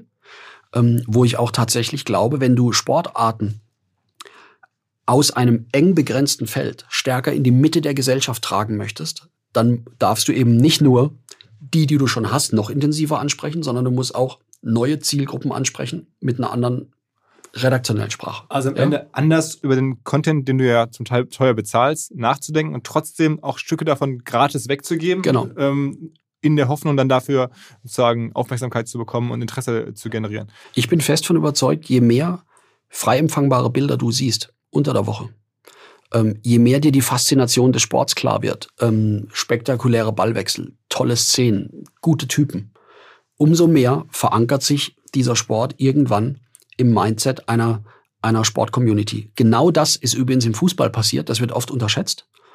Nur war Fußball, übrigens nicht nur in Deutschland, sondern in Europa, aufgrund seiner finanziellen Rahmenbedingungen und aufgrund seiner Strukturen in der Lage, wann immer ein neuer Kanal aufkam, egal ob das Facebook war oder YouTube ähm, oder es gab irgendwann Mobile Devices, du hast den Content anders geschnitten und präsentiert. Es gab irgendwann Instagram, dann TikTok.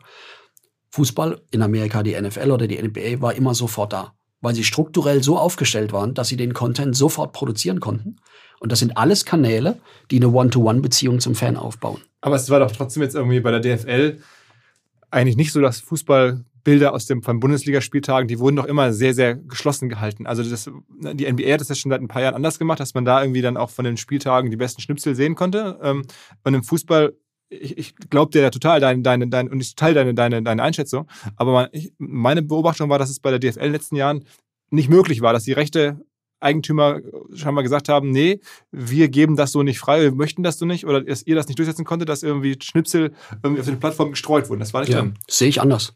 Sehe ich anders. Die, die, die, Umf die direkte Berichterstattung nach dem Spieltag, ne, die endet dann aber dienstags 0 Uhr. Ja? Aber die Faszination des Spiels am Wochenende, ne, ob dann ein Haaland da war oder jetzt Musiala bei, äh, äh, bei, bei Bayern München, der, der wahrscheinlich einer der nächsten absoluten Superstars wird, die wird natürlich sehr, sehr stark kreiert durch Social Content. Und der war da, aber auch der muss produziert werden. Und wir gehen eben dahin und sagen, wir produzieren diesen Content, wir stellen den Clubs aber auch Rechte zur Verfügung ähm, und den Ligen. Manche Ligen sind aber strukturell gar nicht in der Lage, aus diesen Rechten Content zu produzieren, weil sie einfach zu klein sind, wo wir versuchen wollen, gemeinsam mit den Ligen tatsächlich in eine Content-Produktion zu kommen, um einfach die die Bewegtbilder aus diesen fantastischen Sportarten zu einem selbstverständlichen Gegenstand der deutschen Medienlandschaft werden zu lassen. Dazu zählt dann eben auch ein Partner wie Bild. Dazu zählt aber zum Beispiel auch, mit denen wir in wirklich sehr, sehr guten Gesprächen nach wie vor sind, die äh, eine ARD, ja, die mit mit ihrer Marke Sportschau immer noch eine der ikonischsten Marken der deutschen Medienlandschaft hat, die regional verankert ist, die bei allen Diskussionen, die man da führt, das darf man, glaube ich, nicht übertragen auf eine gesamte Organisation, ähm, die großartige Sportredaktionen haben, ähm, die vor Ort präsent sind und auch die Menschen vor Ort ansprechen und die eben andere Menschen ansprechen, als die, die heute schon da sind. Mhm. Auch dort findest du heute keine Bewegtbilder. Ja? Glaubst du, dass Bild zum Beispiel selber auch eine Sportart oder generell ein Thema groß machen kann, das aus sich selbst heraus nicht groß ist? Das ist am Ende, ja, produziert ihr Content, den ihr dann auch den zur Verfügung stellt, in einem gewissen Tausch, ihr gebt denen den Content und die geben euch damit dann sozusagen den, den Lead äh, oder die Aufmerksamkeit der Zuschauer, die dann im Zweifel zu euch rüberrutschen. Genau, also in einem Falle wie bei solchen Medienunternehmen, wie es jetzt eben zum Beispiel Bild ist oder, oder eine ARD, wir sprechen auch, wir haben sehr gute Gespräche mit, der ZDF, mit dem ZDF. Ich habe mit all diesen Häusern ja jahrelange sehr, sehr vertrauensvolle Beziehungen.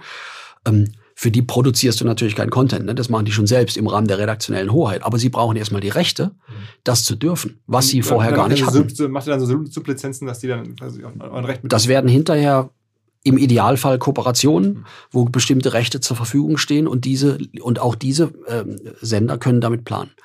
Und in dem nächsten Schritt, du hast eben NBA angesprochen, finde ich ein sehr sehr gutes Beispiel.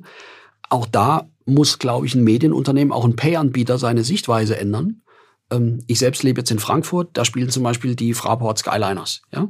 So. Ähm, die FAZ muss ja aber auch digitaler werden oder die Frankfurter Rundschau. Bisher haben die keine Bewegtbilder von den Fraport Skyliners, um Spielberichte nacherzählen zu können. Und dann reicht es halt nicht, mittwochs in, ein Standfoto von Getty Images zu haben. Ne? Damit kann auch eine Sportredaktion wenig anfangen. Damit kann aber auch eine, äh, eine Vermarktungseinheit dieser Zeitung wenig anfangen. Auch dort wollen wir einfach unsere Sichtweise auf diesen Content komplett ändern. Ja, wir sind die Rechteinhaber. Ja, wir wollen Pay-Abos verkaufen. Unser Ansatz ist aber, dass wir unter der Woche sehr viel Content frei zugänglich machen wollen für andere Medien, bis hin zu Fachmedien, ähm, ob Basketball, Handball, Volleyball, Tischtennis, wo du Fachmedien hast, wo du Podcasts hast, wo du Videocasts hast, ja, die sagen, eigentlich würden wir uns diesen Content auch gerne angucken. Genau in diese Richtung wollen wir uns entwickeln. Ähm, ist denn das Portfolio an Sportarten jetzt erstmal zum Start fertig? Also wir haben jetzt vier Stück, ne? Volleyball, Tischtennis, Handball, Basketball. Also wie viel ist da noch denkbar? Also grundsätzlich haben wir uns dazu entschieden, die Second-Tier-Sportarten anzusehen, die auf Liga-Basis einen Bundesliga-Charakter haben, ne? die also erstens mal seriellen Charakter haben und nicht wie zum Beispiel ähm, und nicht auf Einzelevents zu gehen, die du ja Pay-per-View anbieten könntest, ne? ja. weil das bietet sich einfach nicht an für so ein für so ein Abo-Modell. Ja? Ähm, du kannst natürlich so ein Pay-per-View-Modell, das ist in Amerika im Boxen sehr sehr bekannt, ja, ja ähm, und wird umgesetzt. Wir haben uns, ähm, wir wollen auf Ligen, die einen seriellen Charakter haben, die, die auch einen gewissen Leistungscharakter haben und die wir als die Second-Tier-Ligen definiert haben. Und für den Moment haben wir vielleicht bis auf eine Ausnahme, äh, wo wir noch in Gesprächen sind, haben Eis wir erstmal uns. Noch fehlen vielleicht? Hm? Eishockey fehlt noch? Eishockey hätten wir gerne gehabt. Da hat sich Eishockey entschieden, bei ihrem bisherigen Rechtepartner zu bleiben. Okay. Ähm, Hockey fällt mir noch ein, habe ich bei Saison gesehen. Gibt es da, ähm, gibt's auch. Hockey, Hockey kann so eine Sportart sein, wo wo Deutschland auch ein gewisses Leistungsniveau hat, ne, wo du auch diesen Bundesliga-Charakter siehst. Ähm, da muss man eben entlang der Wertschöpfungskette sehen und ich glaube, da macht die Liga gute Fortschritte. Ähm, aber da muss natürlich erstmal, wenn du so möchtest, auch der Rahmen entstehen, dass ein mediales Produkt kreiert werden kann. Hockey ist zum Beispiel nicht sehr leicht zu produzieren. Das ist, sind oft Außenaufnahmen, da musst du Kameras unter Umständen auf einem ganz anderen auf ganz anderen Leveln installieren. Die müssen auch installiert bleiben. Da sind wir aber in guten Gespräch mit der Liga, die sich da sehr, sehr kluge Gedanken macht. Also da gibt es dann äh, gerüchteweise die Idee, dass dann Hockeyspieltage demnächst in einem Stadion stattfinden, gar nicht mehr irgendwie über das Land verteilt, sondern dass man das ein bisschen mehr bald und irgendwie an einem Wochenende in Hamburg spielen dann alle nacheinander weg, um es produktionsmäßig ein bisschen einfacher zu machen. Solche Gedanken? Also wenn wir in Gesprächen mit einer Liga sind, dann hm, belasse ich es in der Regel auch bei den Gesprächen mit der Liga. Ähm, machst du denn nicht auch manchmal Sorgen, dass ähm, die Ligen ähm, ja im Handball vielleicht noch schon die Besten der Welt sind. Also da ist die deutsche Handballliga, glaube ich, ja wirklich stark. Aber dann schon, wenn man auf Basketball guckt oder auf Volleyball guckt, ähm, das ist ja gar nicht mehr äh, teilweise weit entfernt von den besten Ligen der Welt. Also die deutschen Basketballfans sind das eigentlich in Wahrheit ähm, BBL-Fans, also die deutsche Liga, oder sind das nicht am Ende auch NBA-Fans und ähm, die wirst du ja dann nicht servicen können. Also die, die haben ja dann von, von deinem Produkt eigentlich nichts, weil die wollen ja NBA sehen. Ne? Also ist das nicht, äh, überschätzt man da oder ist da muss man den Sport da nicht mehr nochmal einteilen in ähm, ja, Fans der wirklich deutschen Liga und auch Fans des, der Sportart, die die Besten sehen wollen, auch die besten Deutschen. Ja, und dann sind die beim Eishockey in den USA, beim Basketball in den USA, beim Volleyball sind die woanders und so weiter. Hm. Beim Hockey übrigens auch, da sind die auch in Belgien oder so. Ja, ich verstehe den Ansatz. Ja, äh, das könntest du dann aber auch auf den Fußball übertragen und auf die Premier League. Ne? Also du darfst nie vergessen, welche Bindungskräfte ähm, eine nationale Liga erstmal hat. Ne? Wir haben sehr fundiert Marktforschung betrieben und die N bei, im Basketball ist natürlich offensichtlich, ne? dass die NBA ist natürlich sozusagen die, die, die Überliga. Ja? Ähm, aber die, die, die BBL hat ein sehr, sehr großes Fanpotenzial. Sehr großes Fanpotenzial, sonst hätten wir die Rechte übrigens auch nicht erworben, sonst hätte, uns das auch nicht interessiert, weil wir machen das ja auch wir sind ja jetzt keine Charity-Veranstaltung, also wir wollen damit ja schon ein Geschäftsmodell aufbauen. Ähm, und sicherlich interessieren sich BBL-Fans auch für die NBA, es mag auch ein paar NBA-Fans geben, die sagen, BBL interessiert mich eigentlich nicht so. Aber wenn du dich für Basketball interessierst in Deutschland, folgst du immer automatisch auch irgendwie der BBL. Ja? Jedenfalls die aller, allermeisten. Und da ist die Fanbindung deutlich größer, als das vielleicht der ein oder andere so einschätzt.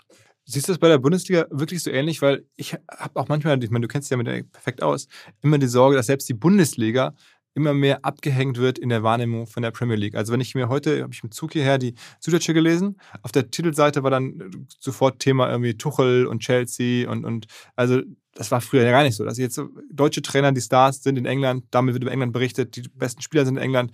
Ähm, also man hat die Premier League schon fast ähm, genauso auf Augenhöhe in der Wahrnehmung wie die Bundesliga. Geht mir jetzt so. Und wenn man das mal so weiterdenkt und noch mehr ähm, Gelder da reinfließen, noch mehr Stars da hinkommen, dann ist irgendwann vielleicht genauso eine Situation äh, wie die NBA, wo dann halt eigentlich alles stattfindet und dann die Bundesliga unter ferner liefen ist. Machst du da Sorgen drum?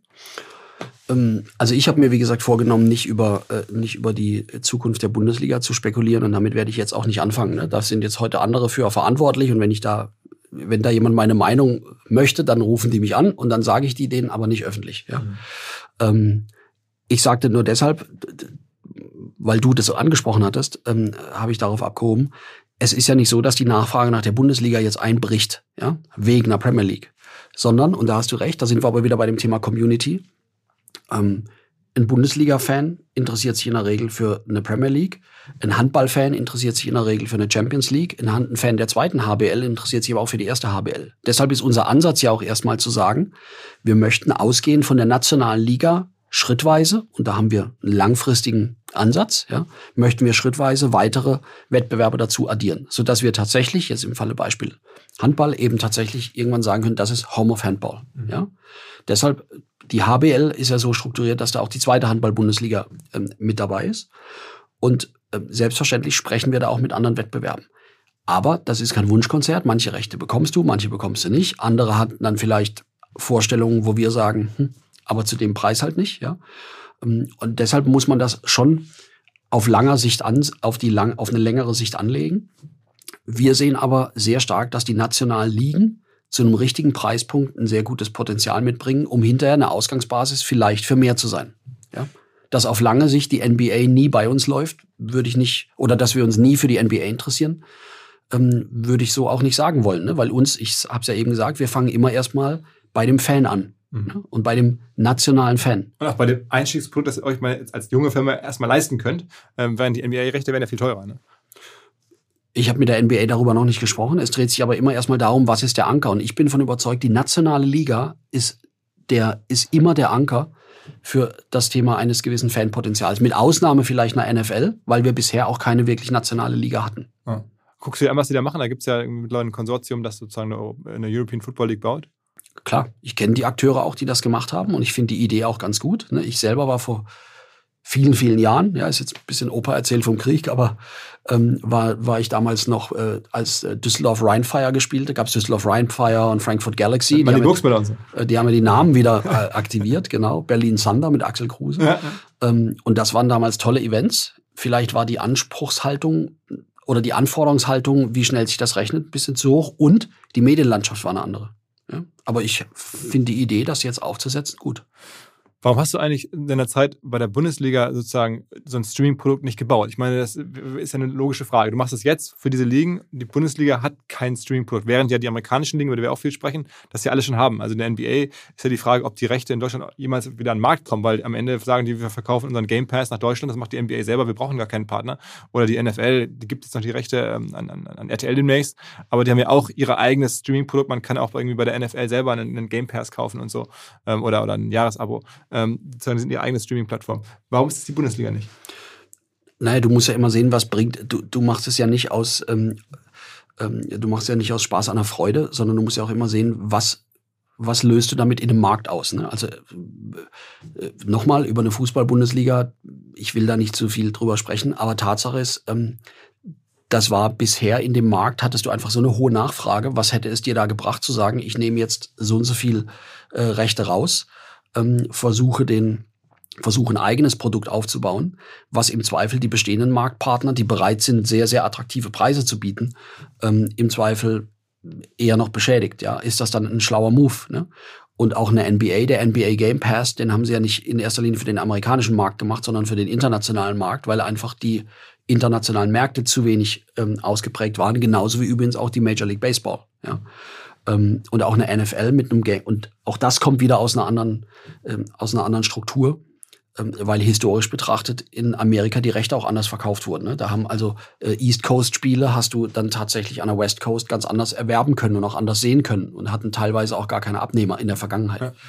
Also insofern muss man das immer im Kontext sehen. Ähm, in der Vergangenheit erschien jedenfalls mir das ähm, nicht als, als opportun. Vielleicht ist das äh, eine Perspektive in Zukunft, das müssen aber andere entscheiden. Hängt auch immer so ein bisschen vom Markt ab. Mhm. Ja? Ähm, welches ist aus deiner Sicht die bestgeführte Liga, so weltweit, von, von der ganzen Profiligen? Du guckst ja alle an, du bist ja extrem tief drin. Was, wo, wo sagst du, das machen die richtig gut?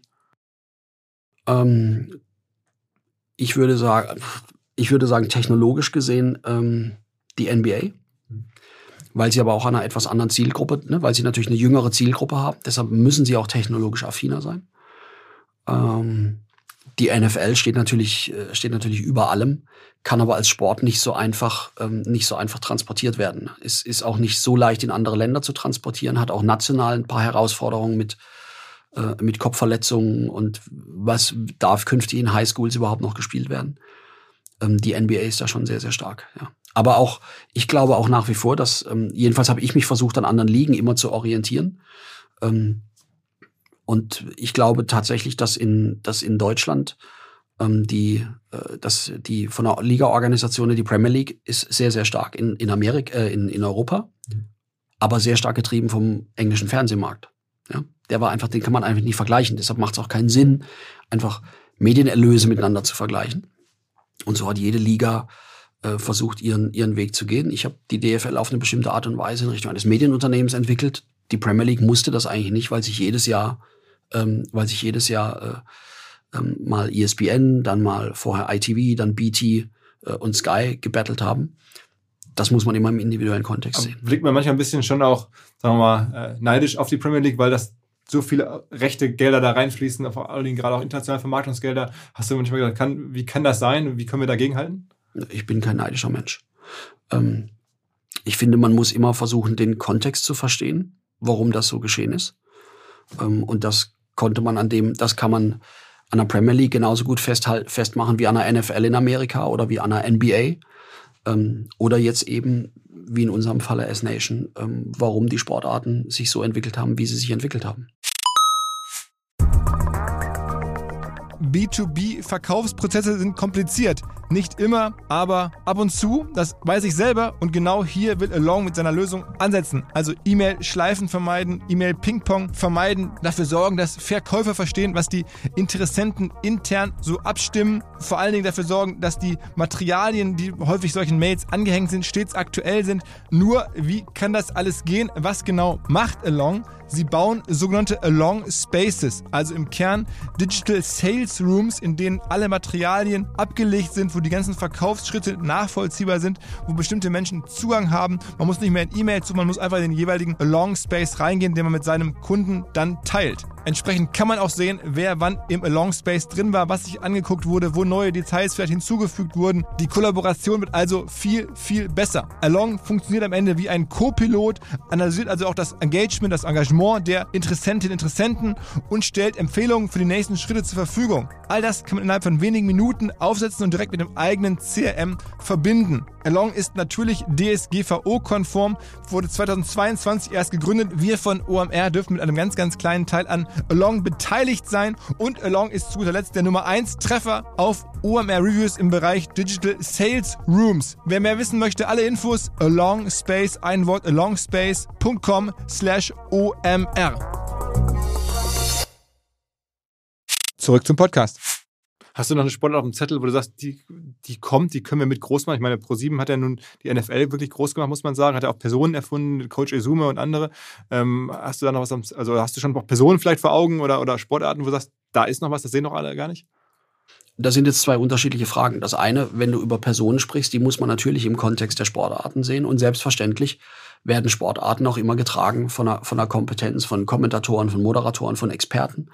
Und da muss man einen guten Mix finden zwischen Menschen, die die Leute schon kennen und mögen, aber auch äh, aber auch neuen Unikaten, Gesichtern. Die genau. Ich finde zum Beispiel, das hat The Zone super gemacht. Ja, ähm, die bevor als The Zone in den Markt kam, war vorher Fußballberichterstattung groß und Expertentisch mit acht Experten und allem möglichen. Ne? Und plötzlich stehen einfach zwei Leute vor der Kamera und unterhalten sich darüber sehr, sehr kompetent. Ja. Ähm, und da gibt es sehr, sehr gute Leute in Deutschland. Ähm, und natürlich sprechen wir da auch schon mit einigen und wollen da auch mit einigen künftig gerne zusammenarbeiten. Da wissen wir auch, dass wir eine Verantwortung haben für den Produktionsmarkt, ja. Äh, und auch für den Kommentatoren oder Moderatoren und Expertenmarkt. Da haben wir eine Verantwortung, weil wenn wir die exklusiven Rechte haben, gibt es jetzt nicht mehr viele, mit denen man dann außerhalb ähm, unseres Einflusses jetzt zusammenarbeiten kann. Ähm, aber da wollen wir natürlich auch ein paar, ein paar neue ähm, Facetten setzen für die Zukunft, gerade wenn es darum geht, auch neuere Zielgruppen zu erschließen. Wann geht's los? Wann kann man abonnieren? Wann kann man die ersten Bilder sehen? Die ersten Bilder werden wir sehen können, wenn die Ligen nächstes Jahr beginnen. Deshalb ist es auch immer wichtig, dass Ligen frühzeitig ihre Rechte vergeben, weil nur dann hat ein neuer Anbieter überhaupt eine Chance, in den Markt zu kommen. Ja, je länger du wartest als Rechteanbieter mit einer Ausschreibung, umso wahrscheinlicher ist es, dass sich nichts ändert. Okay, das heißt, das Produkt ist Geht's dann los. zum ersten Mal anfassbar und, und ist dann irgendwann im weiß nicht, Frühsommer oder Frühjahr nächsten Jahres, dass so langsam man dann irgendwie euch sieht, euch wahrnimmt als, als Content-Plattform. Genau. Du musst ja auch erstmal Bilder haben. Ne? Also wir haben keine historischen Bilder. Es gibt auch in der Form nicht, äh, es sind auch Archivbilder nicht so ausgeprägt wie jetzt in anderen Sportarten. Deshalb müssen wir, ähm, das Wort ist ein bisschen oft gebraucht, aber äh, dieses Storytelling müssen wir ein bisschen anders und ein bisschen kreativer angehen. Ne? Aber da wird uns was einfallen. Und letzte Frage, warum bist du eigentlich äh, CEO von der Firma? Ich meine, als Gründer wäre man ja normalerweise auch direkt CEO. Mhm. Ähm, mir war es sehr, sehr wichtig, ähm, von Anfang an ein sehr starkes Führungsteam aufzubauen, ähm, das auch hinterher ähm, sehr stark im Operativen in der Lage ist, das umzusetzen. Ja?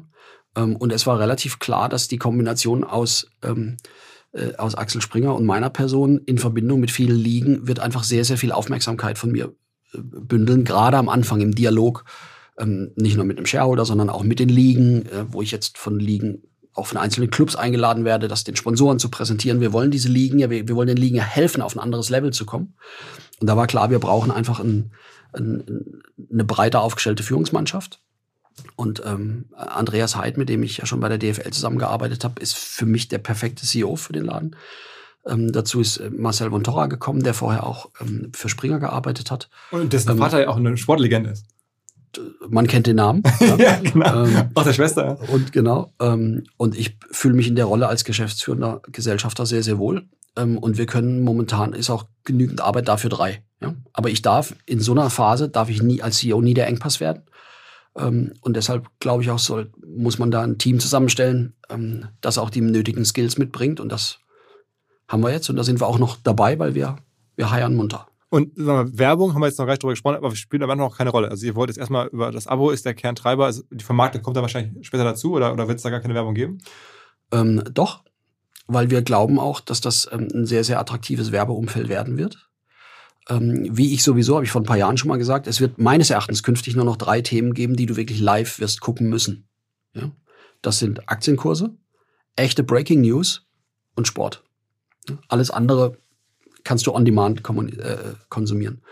Und insbesondere das Thema Sport bietet einfach ein Umfeld und auch einen emotionalen Zugang zu Werbezielgruppen, die du sonst nicht mehr so richtig kriegen wirst. Gerade jüngere Zielgruppen. Ne? Wo, wo erwischst du heute noch 16- und 17-Jährige? Ja? Netflix, Amazon Prime, TikTok, Instagram, Pinterest vielleicht, weiß ich nicht.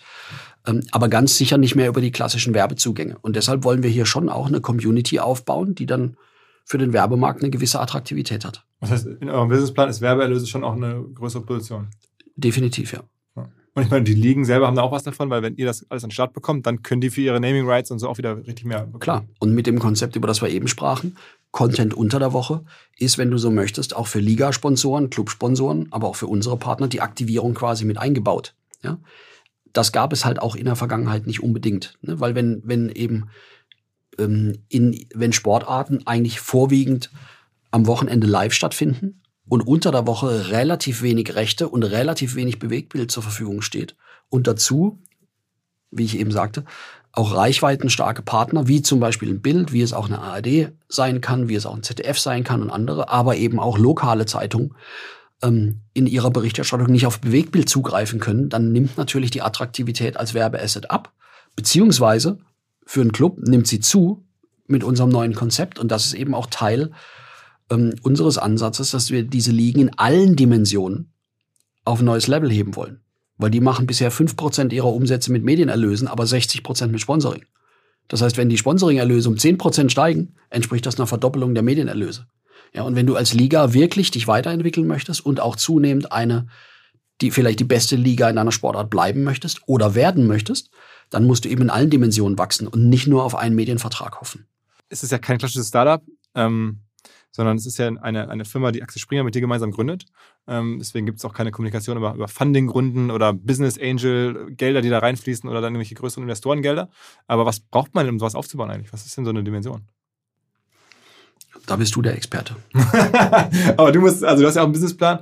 Also Äh, kommt man genau. damit 30, 40 Millionen Euro hinten, sowas äh, in Gang zu bringen? Über Zahlen spreche ich hier nicht öffentlich. Das ist auch, auch wenn du es, auch wenn du es noch so charmant verpackst. du hast ja gesehen, was The Zone Ja. ver verbrennt tatsächlich über Jahre, wie viel Geld die ausgibt. Natürlich auch, haben die andere Rechte gekauft, anderer Ansatz. Aber da gibt es ja diesen Milliardär im Hintergrund, hast ja alles wahrscheinlich natürlich auch im Kopf.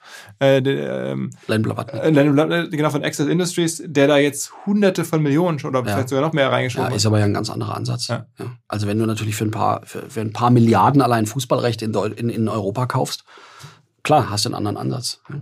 Aber natürlich braucht es ein gewisses Funding. Das, Also ihr da macht liegst du schon ganz richtig. Das, aber ihr macht es eher von unten sozusagen bottom-up, nicht sofort die teuersten Rechte, sondern offensichtlich, sondern eher, man wächst so erst organisch und dann steigert man sich so über die Zeit in die größeren Rechte-Kategorien vielleicht hinein, hast du gerade gesagt, so NBA und so. Ich habe das ganz am Anfang auch mal gesagt, die Perspektive war nie zu sagen, das wird jetzt irgendwie das The Zone für Handball, sondern mein Ansatz war eigentlich eher, lass uns mal über das deutsche E ESPN sprechen. ne? Und ESPN hat mit Traktorfahren und Fliegenfischen angefangen.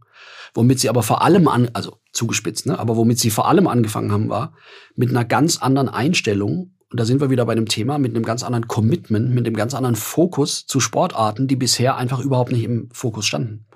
College Basketball, College Football, ja. Das waren Themen, ähm, die, nicht sind dort relevant. erst entstanden. Die waren nicht so relevant, die flogen unterm Radar. Da sagte auch jeder, was willst du denn damit? Aber da glaube ich, das sind wir ja eben durchgegangen sozusagen, dass durch zahlreiche technologische Entwicklung und gleichzeitig einem vorhandenen Fanpotenzial, das, das ein hohes Maß an Emotionalität und an Treue mitbringt, sich eine Situation ergeben sollte, wo es möglich ist, erfolgreiches Geschäft aufzubauen. Also ich würde es mir sehr wünschen, weil ich bin ne, bekannter Sportfan und auch gerade irgendwie auch Amateursportfan oder von diesen Sportarten ähm, in Hamburg immer mal wieder in Halle. Ähm, Towers äh, insbesondere. Also insofern, ähm, ich drücke dir die Daumen. Äh, werde auf jeden Fall Kunde werden, ähm, sobald es möglich Sehr ist. gut, Dann haben wir ja schon mal einen. genau, ein, einer ist schon mal da. Wird auch ein paar überzeugen. Ähm, ähm, Ja. dann, dann schauen wir mal. Also vielleicht können wir ja mal, weiß ich nicht, in anderthalb Jahren also uns zum Update treffen. Mal gucken, wie es angelaufen ist. Machen wir sehr gerne. Danke für die Einladung, hat Spaß Ja, danke dir fürs Mitmachen. Danke dir. Ciao, ciao. So, das war das Gespräch mit Christian Seifert und versprochen für einige Wochen jetzt auch das Ende von Sportbusiness oder Sportcontent auf OMR. Wir machen jetzt eine kleine Sportpause und widmen uns anderen Themen in den nächsten Tagen. Es kommen große Sachen, aber jetzt erstmal, wie versprochen, mein Kollege Flo Adomeit und der Krypto-Veteran und Experte Julius Nagel. Mittlerweile gibt es 24 Folgen von Alles Coin, Nichts Muss. Jetzt mal hier aus gegebenem Anlass ein kleiner Teaser, ein Hinweis darauf, was die da seit Wochen schon Geiles besprechen, weil einfach dieser ganze äh, Merger da rund um Ethereum äh, doch wirklich groß ist, glaube ich, auch auch außerhalb von Krypto ähm, verdient, zu, beachtet zu werden, haben wir gedacht, wir hängen das ein bisschen an. Wer mehr davon hören möchte, findet die beiden unter Alles Coin, Nichts Muss oder wie gesagt, Flo Adomeit und Julius Nagel. Auf geht's! Leute, lang haben wir gewartet. Jetzt ist es endlich soweit gewesen. Es ist Merch-Woche. Es ist Folge 24 von Alles Coin, Nichts Muss. Und Julius, ich habe es gerade schon angeteasert. Der Merch, es scheint geklappt zu haben. Du hast tatsächlich auch Glück gehabt, sondern wie es ausschaut, habe ich meine Wette verloren. Ich weiß nicht, ob ich es als Glück bezeichnen würde. Aber ja, ich äh, freue mich schon drauf, äh, deinen Einsatz dann nächste Woche auf dem Oktoberfest zu sehen, wie du dann am späteren Abend dem einen oder anderen den Merch in vollen Zügen erklärst äh, Ja, auf der äh, Wiesen. Äh, Für alle Hörer, die jetzt irgendwie zum allerersten Mal hier reinhören, wir hatten tatsächlich vor ein paar Wochen gewettet, wann der Merch tatsächlich stattfindet. Und du hattest gesagt, irgendwann zwischen dem 13. und 15. September. Ich hatte gesagt, pass auf, das Ding hat sich so häufig verschoben, da passiert noch mal was. Und unser Wetteinsatz war, der Gewinner darf den Verlierer dazu nötigen, fünf betrunkenen Menschen auf dem Oktoberfest zu erklären, was der Merch überhaupt ist und ja, warum das so eine große Nummer ist. Ich habe jetzt verloren. Ich habe schon gedacht, dass ich mich vielleicht irgendwie rauswinden kann, weil ich glaube, das Ding kam ja dann wirklich am 15. irgendwann um 10 Uhr, 11 Uhr oder sowas. Und ich habe dann schon gedacht, naja, okay, wenn ich die, wir haben ja vorher nicht spezifiziert, welche Zeitzone wir anlegen, ob ich vielleicht Glück habe, dass wenn ich äh, australische Zeit anlege, wir schon am 16. September sind, aber auch das hat mir nicht geholfen. Deshalb gib mir doch jetzt mal vielleicht nochmal so ein bisschen Input vom vorneweg. Was war jetzt eigentlich der Merch? Warum ist es so ein großes Ding und wie hast du es erlebt? Viele Fragen auf einmal, ich weiß, aber wir versuchen es einfach mal. Genau, also der Merge bezeichnet eigentlich ein größeres Update von der Ethereum-Blockchain, der, wie du schon gerade gesagt hast, seit, seit vielen, vielen Jahren eigentlich schon vorgedacht, geplant und auch äh, viele Male verschoben wurde. Und jetzt war es so, dass eine gewisse Kennzahl gesetzt wurde, die Terminal äh, Total Difficulty, TTD. Und die konnten quasi alle Akteure in dem Netzwerk äh, beobachten. Das Außer quasi, mir. außer dir. Ja, das war so eine Metrik on-chain. Und ähm, sobald diese erreicht wurde, ist dann quasi, wurde der, der Merge aktiviert. Und genau, worum geht es da? Ich glaube, wir haben es ja auch schon ein, zwei Mal hier besprochen. Ähm, Nochmal ganz kurz zusammengefasst. Ich glaube, das sind, sind mehrere Themen, aber ich glaube, so das Größte ist, ist einfach der Wechsel von einem Proof of Work Konsensalgorithmus hin zu Proof of Stake auf der Ethereum Blockchain. Das heißt, äh, das, was man bisher kannte als Mining, äh, um das Netzwerk eben abzusichern, ist jetzt, äh, gehört jetzt der Vergangenheit an, hat irgendwie acht Jahre jetzt gut äh, geklappt in der Ethereum-Welt und ab jetzt hat quasi sind es Validatoren, die dadurch incentiviert sind, das Netzwerk abzusichern, da sie quasi äh, ihre äh, etwas mit ökonomischem Wert, in dem Fall die, die Ether-Tokens, also die nativen Coins auf der Ethereum-Blockchain, die parken sie, die staken sie und ähm, wenn sie etwas tun, was sie, was sie nicht äh, tun sollten oder irgendwelche Transaktionen, die nicht valide sind, versuchen in die Blockchain reinzuschmuggeln, dann äh, wird ihnen im schlimmsten Fall quasi das, was sie gestaked haben, weggenommen. Und äh, somit ist, versucht man damit quasi Leute zu incentivieren, Gutes zu tun. Und natürlich auch die kriegen ein, ein Reward dafür, dass sie ihre Arbeit leisten ist aber viel geringer, weil du zum Beispiel ja nicht mehr die, die ganzen Stromkosten und sowas ähm, covern musst, die die Miner ja tragen müssen. Also geringer jetzt aus, aus Sicht von der Blockchain. Die muss weniger Tokens ausgeben. Prozentual gesehen ist das, glaube ich, immer noch eine spannende Rendite für, für Leute, die die Staken betreiben. Genau, das ist so das größte Update und das hat einige Folgen, äh, bringt das mit sich. Zum einen ist das so ein, so ein Grundstein, den man legt, jetzt hin zu, zu ähm, Skalierbarkeit. Also eines der großen Probleme der Ethereum-Blockchain oder auch, auch manche andere Blockchains in den letzten Jahren war ja, dass es ähm, die Nachfrage, dass das Angebot am Blockspace überstiegen hat und somit quasi die Transaktionskosten relativ schnell dann in die Höhe geschossen sind und einfach viele Leute gesagt haben, gut, wenn wir jetzt irgendwie darüber sprechen, dass das hier äh, Visa und Mastercard mal irgendwann ablösen soll und irgendwie 10.000 weitere Use Cases äh, draufkommen, dann funktioniert das so nicht. Und es ist auch, glaube ich, eine, eine, eine, gerechtfertigte Kritik. Und der Merge legt unter anderem einen Grundstein dafür, dass jetzt Ethereum auch sich skalierbar aufstellt in, in der Zukunft mit so Themen wie Sharding und noch ein paar anderen Sachen, die kommen es macht das Ganze energieeffizienter. Äh, wir werden später nochmal, äh, noch mal, glaube ich, ein bisschen im Detail drauf eingehen. Kurz gesagt, ähm, wie gesagt, Ethereum lief davor über Proof of Work. Das hat das ganze Mining ähm, gebraucht und das wurde jetzt um über 99 Prozent. Da gibt es unterschiedliche Hochrechnungen. Die sind alle so irgendwie 99,5 bis 99,8 Prozent der Ressourcen, die zuvor gebraucht wurden, ähm, braucht es jetzt nicht mehr, um, um die Blockchain abzusichern. Ich glaube, auch das ist sehr spannend, vor allem auch in der, in der aktuellen Zeit.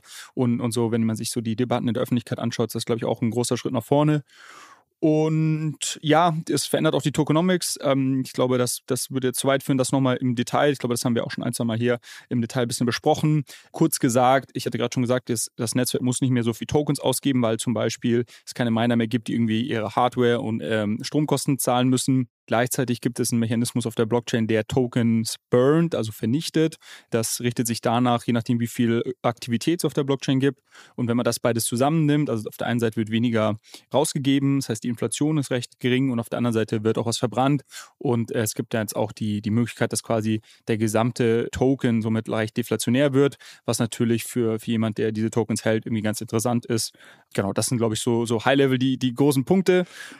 Aber Ja. wenn, also wenn ich dir da mal gleich reingrätschen darf, ne? Wir haben ja jetzt irgendwie viele Wochen über den Merge gesprochen und das ist eigentlich das Ding in der Ethereum-Community. Du hast gerade über die vielen Vorteile gesprochen, die es mit sich bringt. Und jetzt gucke ich hier auf meinen Chart, Ether, diese Woche 16% down. Was zur Hölle?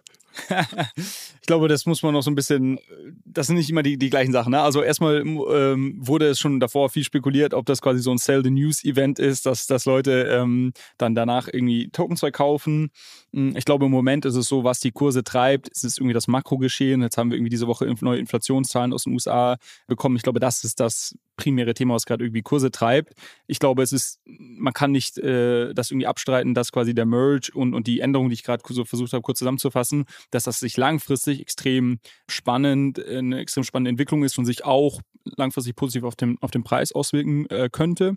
Das hat aber jetzt nichts damit zu tun, was jetzt irgendwie kurzfristig passiert. Ich glaube, was man gesehen hat, kurze Zeit nach dem Merge und, und wann das genau passiert ist und was so das Happening war, da kann ich gleich noch ein bisschen berichten, war der Kurs relativ stabil und dann erst jetzt in, so in den letzten zwölf Stunden ist nochmal ordentlich runtergegangen.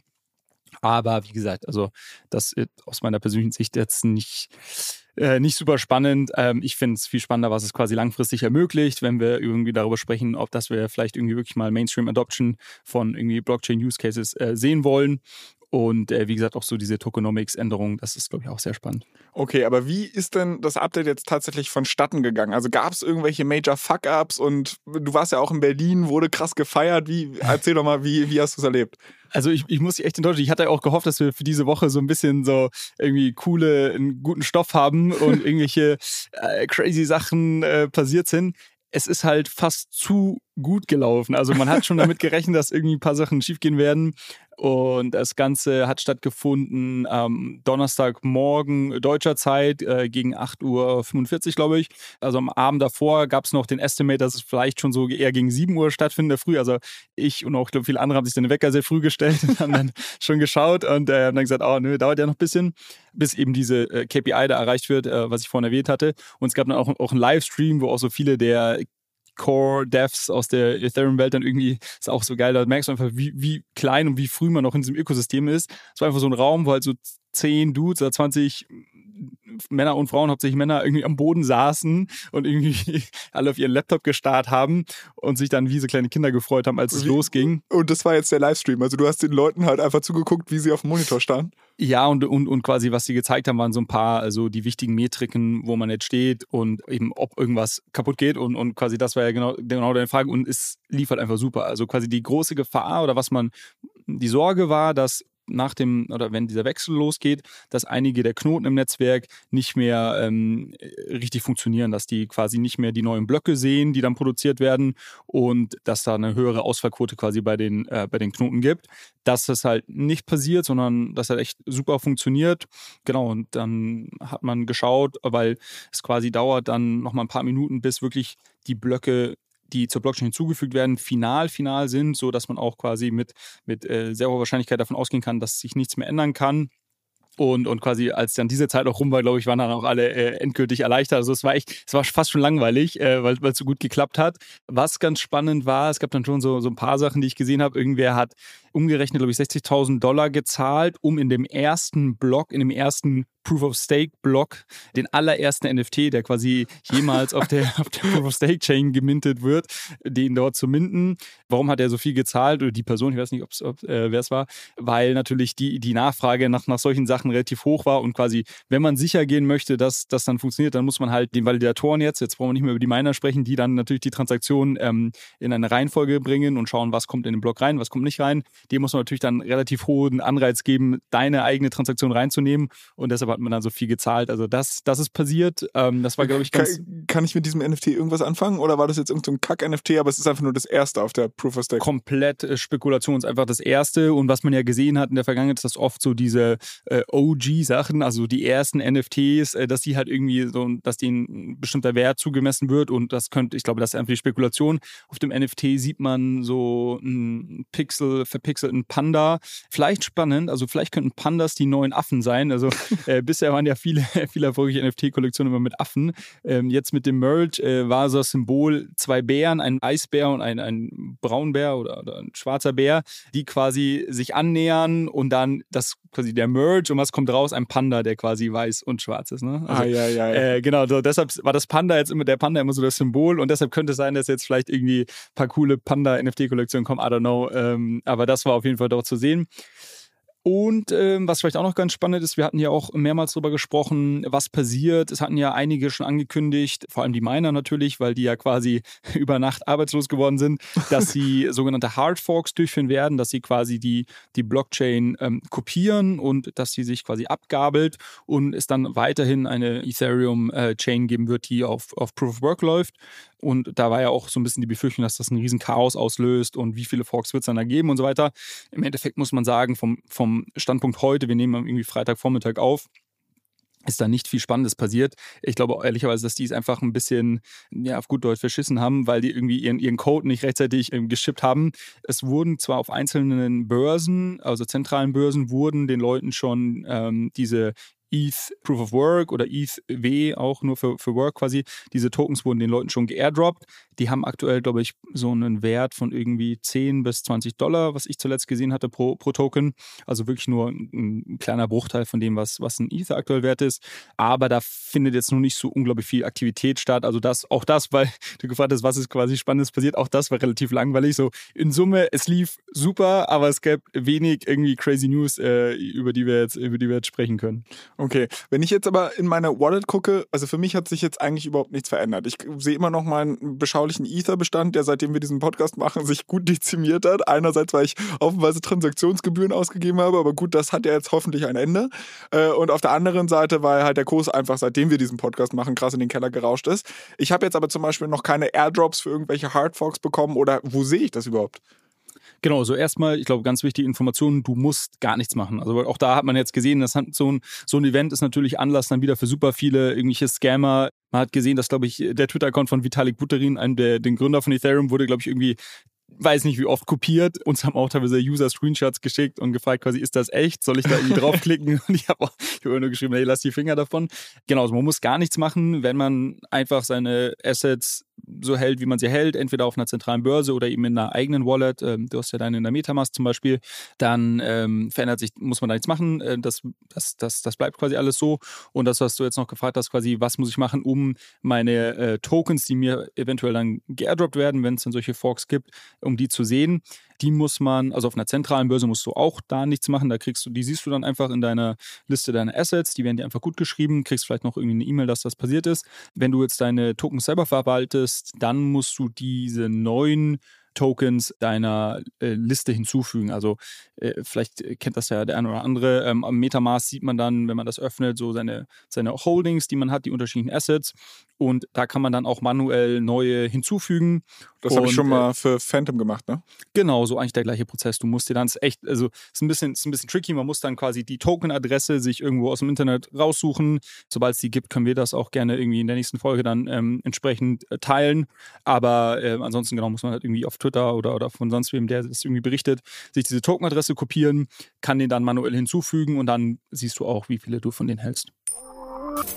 So, hi an alle, die bis jetzt erstmal dran geblieben sind. Das soll's gewesen sein mit unserem Teaser zu Alles Coin Nichts Muss. Wenn ihr wissen wollt, wie es weitergeht, dann geht auf jeden Fall auf unseren Kanal Alles Coin Nichts Muss. Da findet ihr nämlich nicht nur 24 Folgen, sondern auch die Shownotes, die Julius gerade angesprochen hat. Im weiteren Verlauf dieser Folge sprechen wir darüber, dass der Merch nicht nur Fans, sondern auch ein paar Hater hat.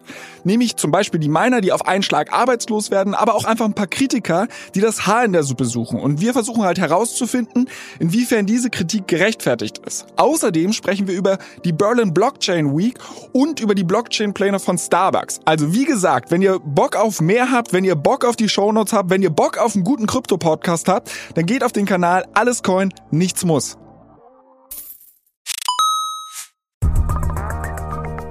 Kleiner Hinweis für die neuen Ziele. Und zwar Pipedrive kennen wir bei OMR auch sehr gut. Das CRM-System insbesondere für die Förderung des Wachstums kleinerer Firmen. Pipedrive ermöglicht es ganz einfach den Überblick zu behalten über Vertriebsaktivitäten, Gespräche, Abschlüsse. Man verpasst keine Nachfassaktion. Pipedrive ist vor allen Dingen einfach zu bedienen, vollständig anpassbar auf die jeweilige Firma, auf die jeweiligen Teams und erstellt sehr hübsche visuelle Berichte. Darüber hinaus gibt es zahlreiche smarte Automatisierungen. Also geht zu pipedrive.com, um dort eine kostenlose 14-tägige Testversion zu starten.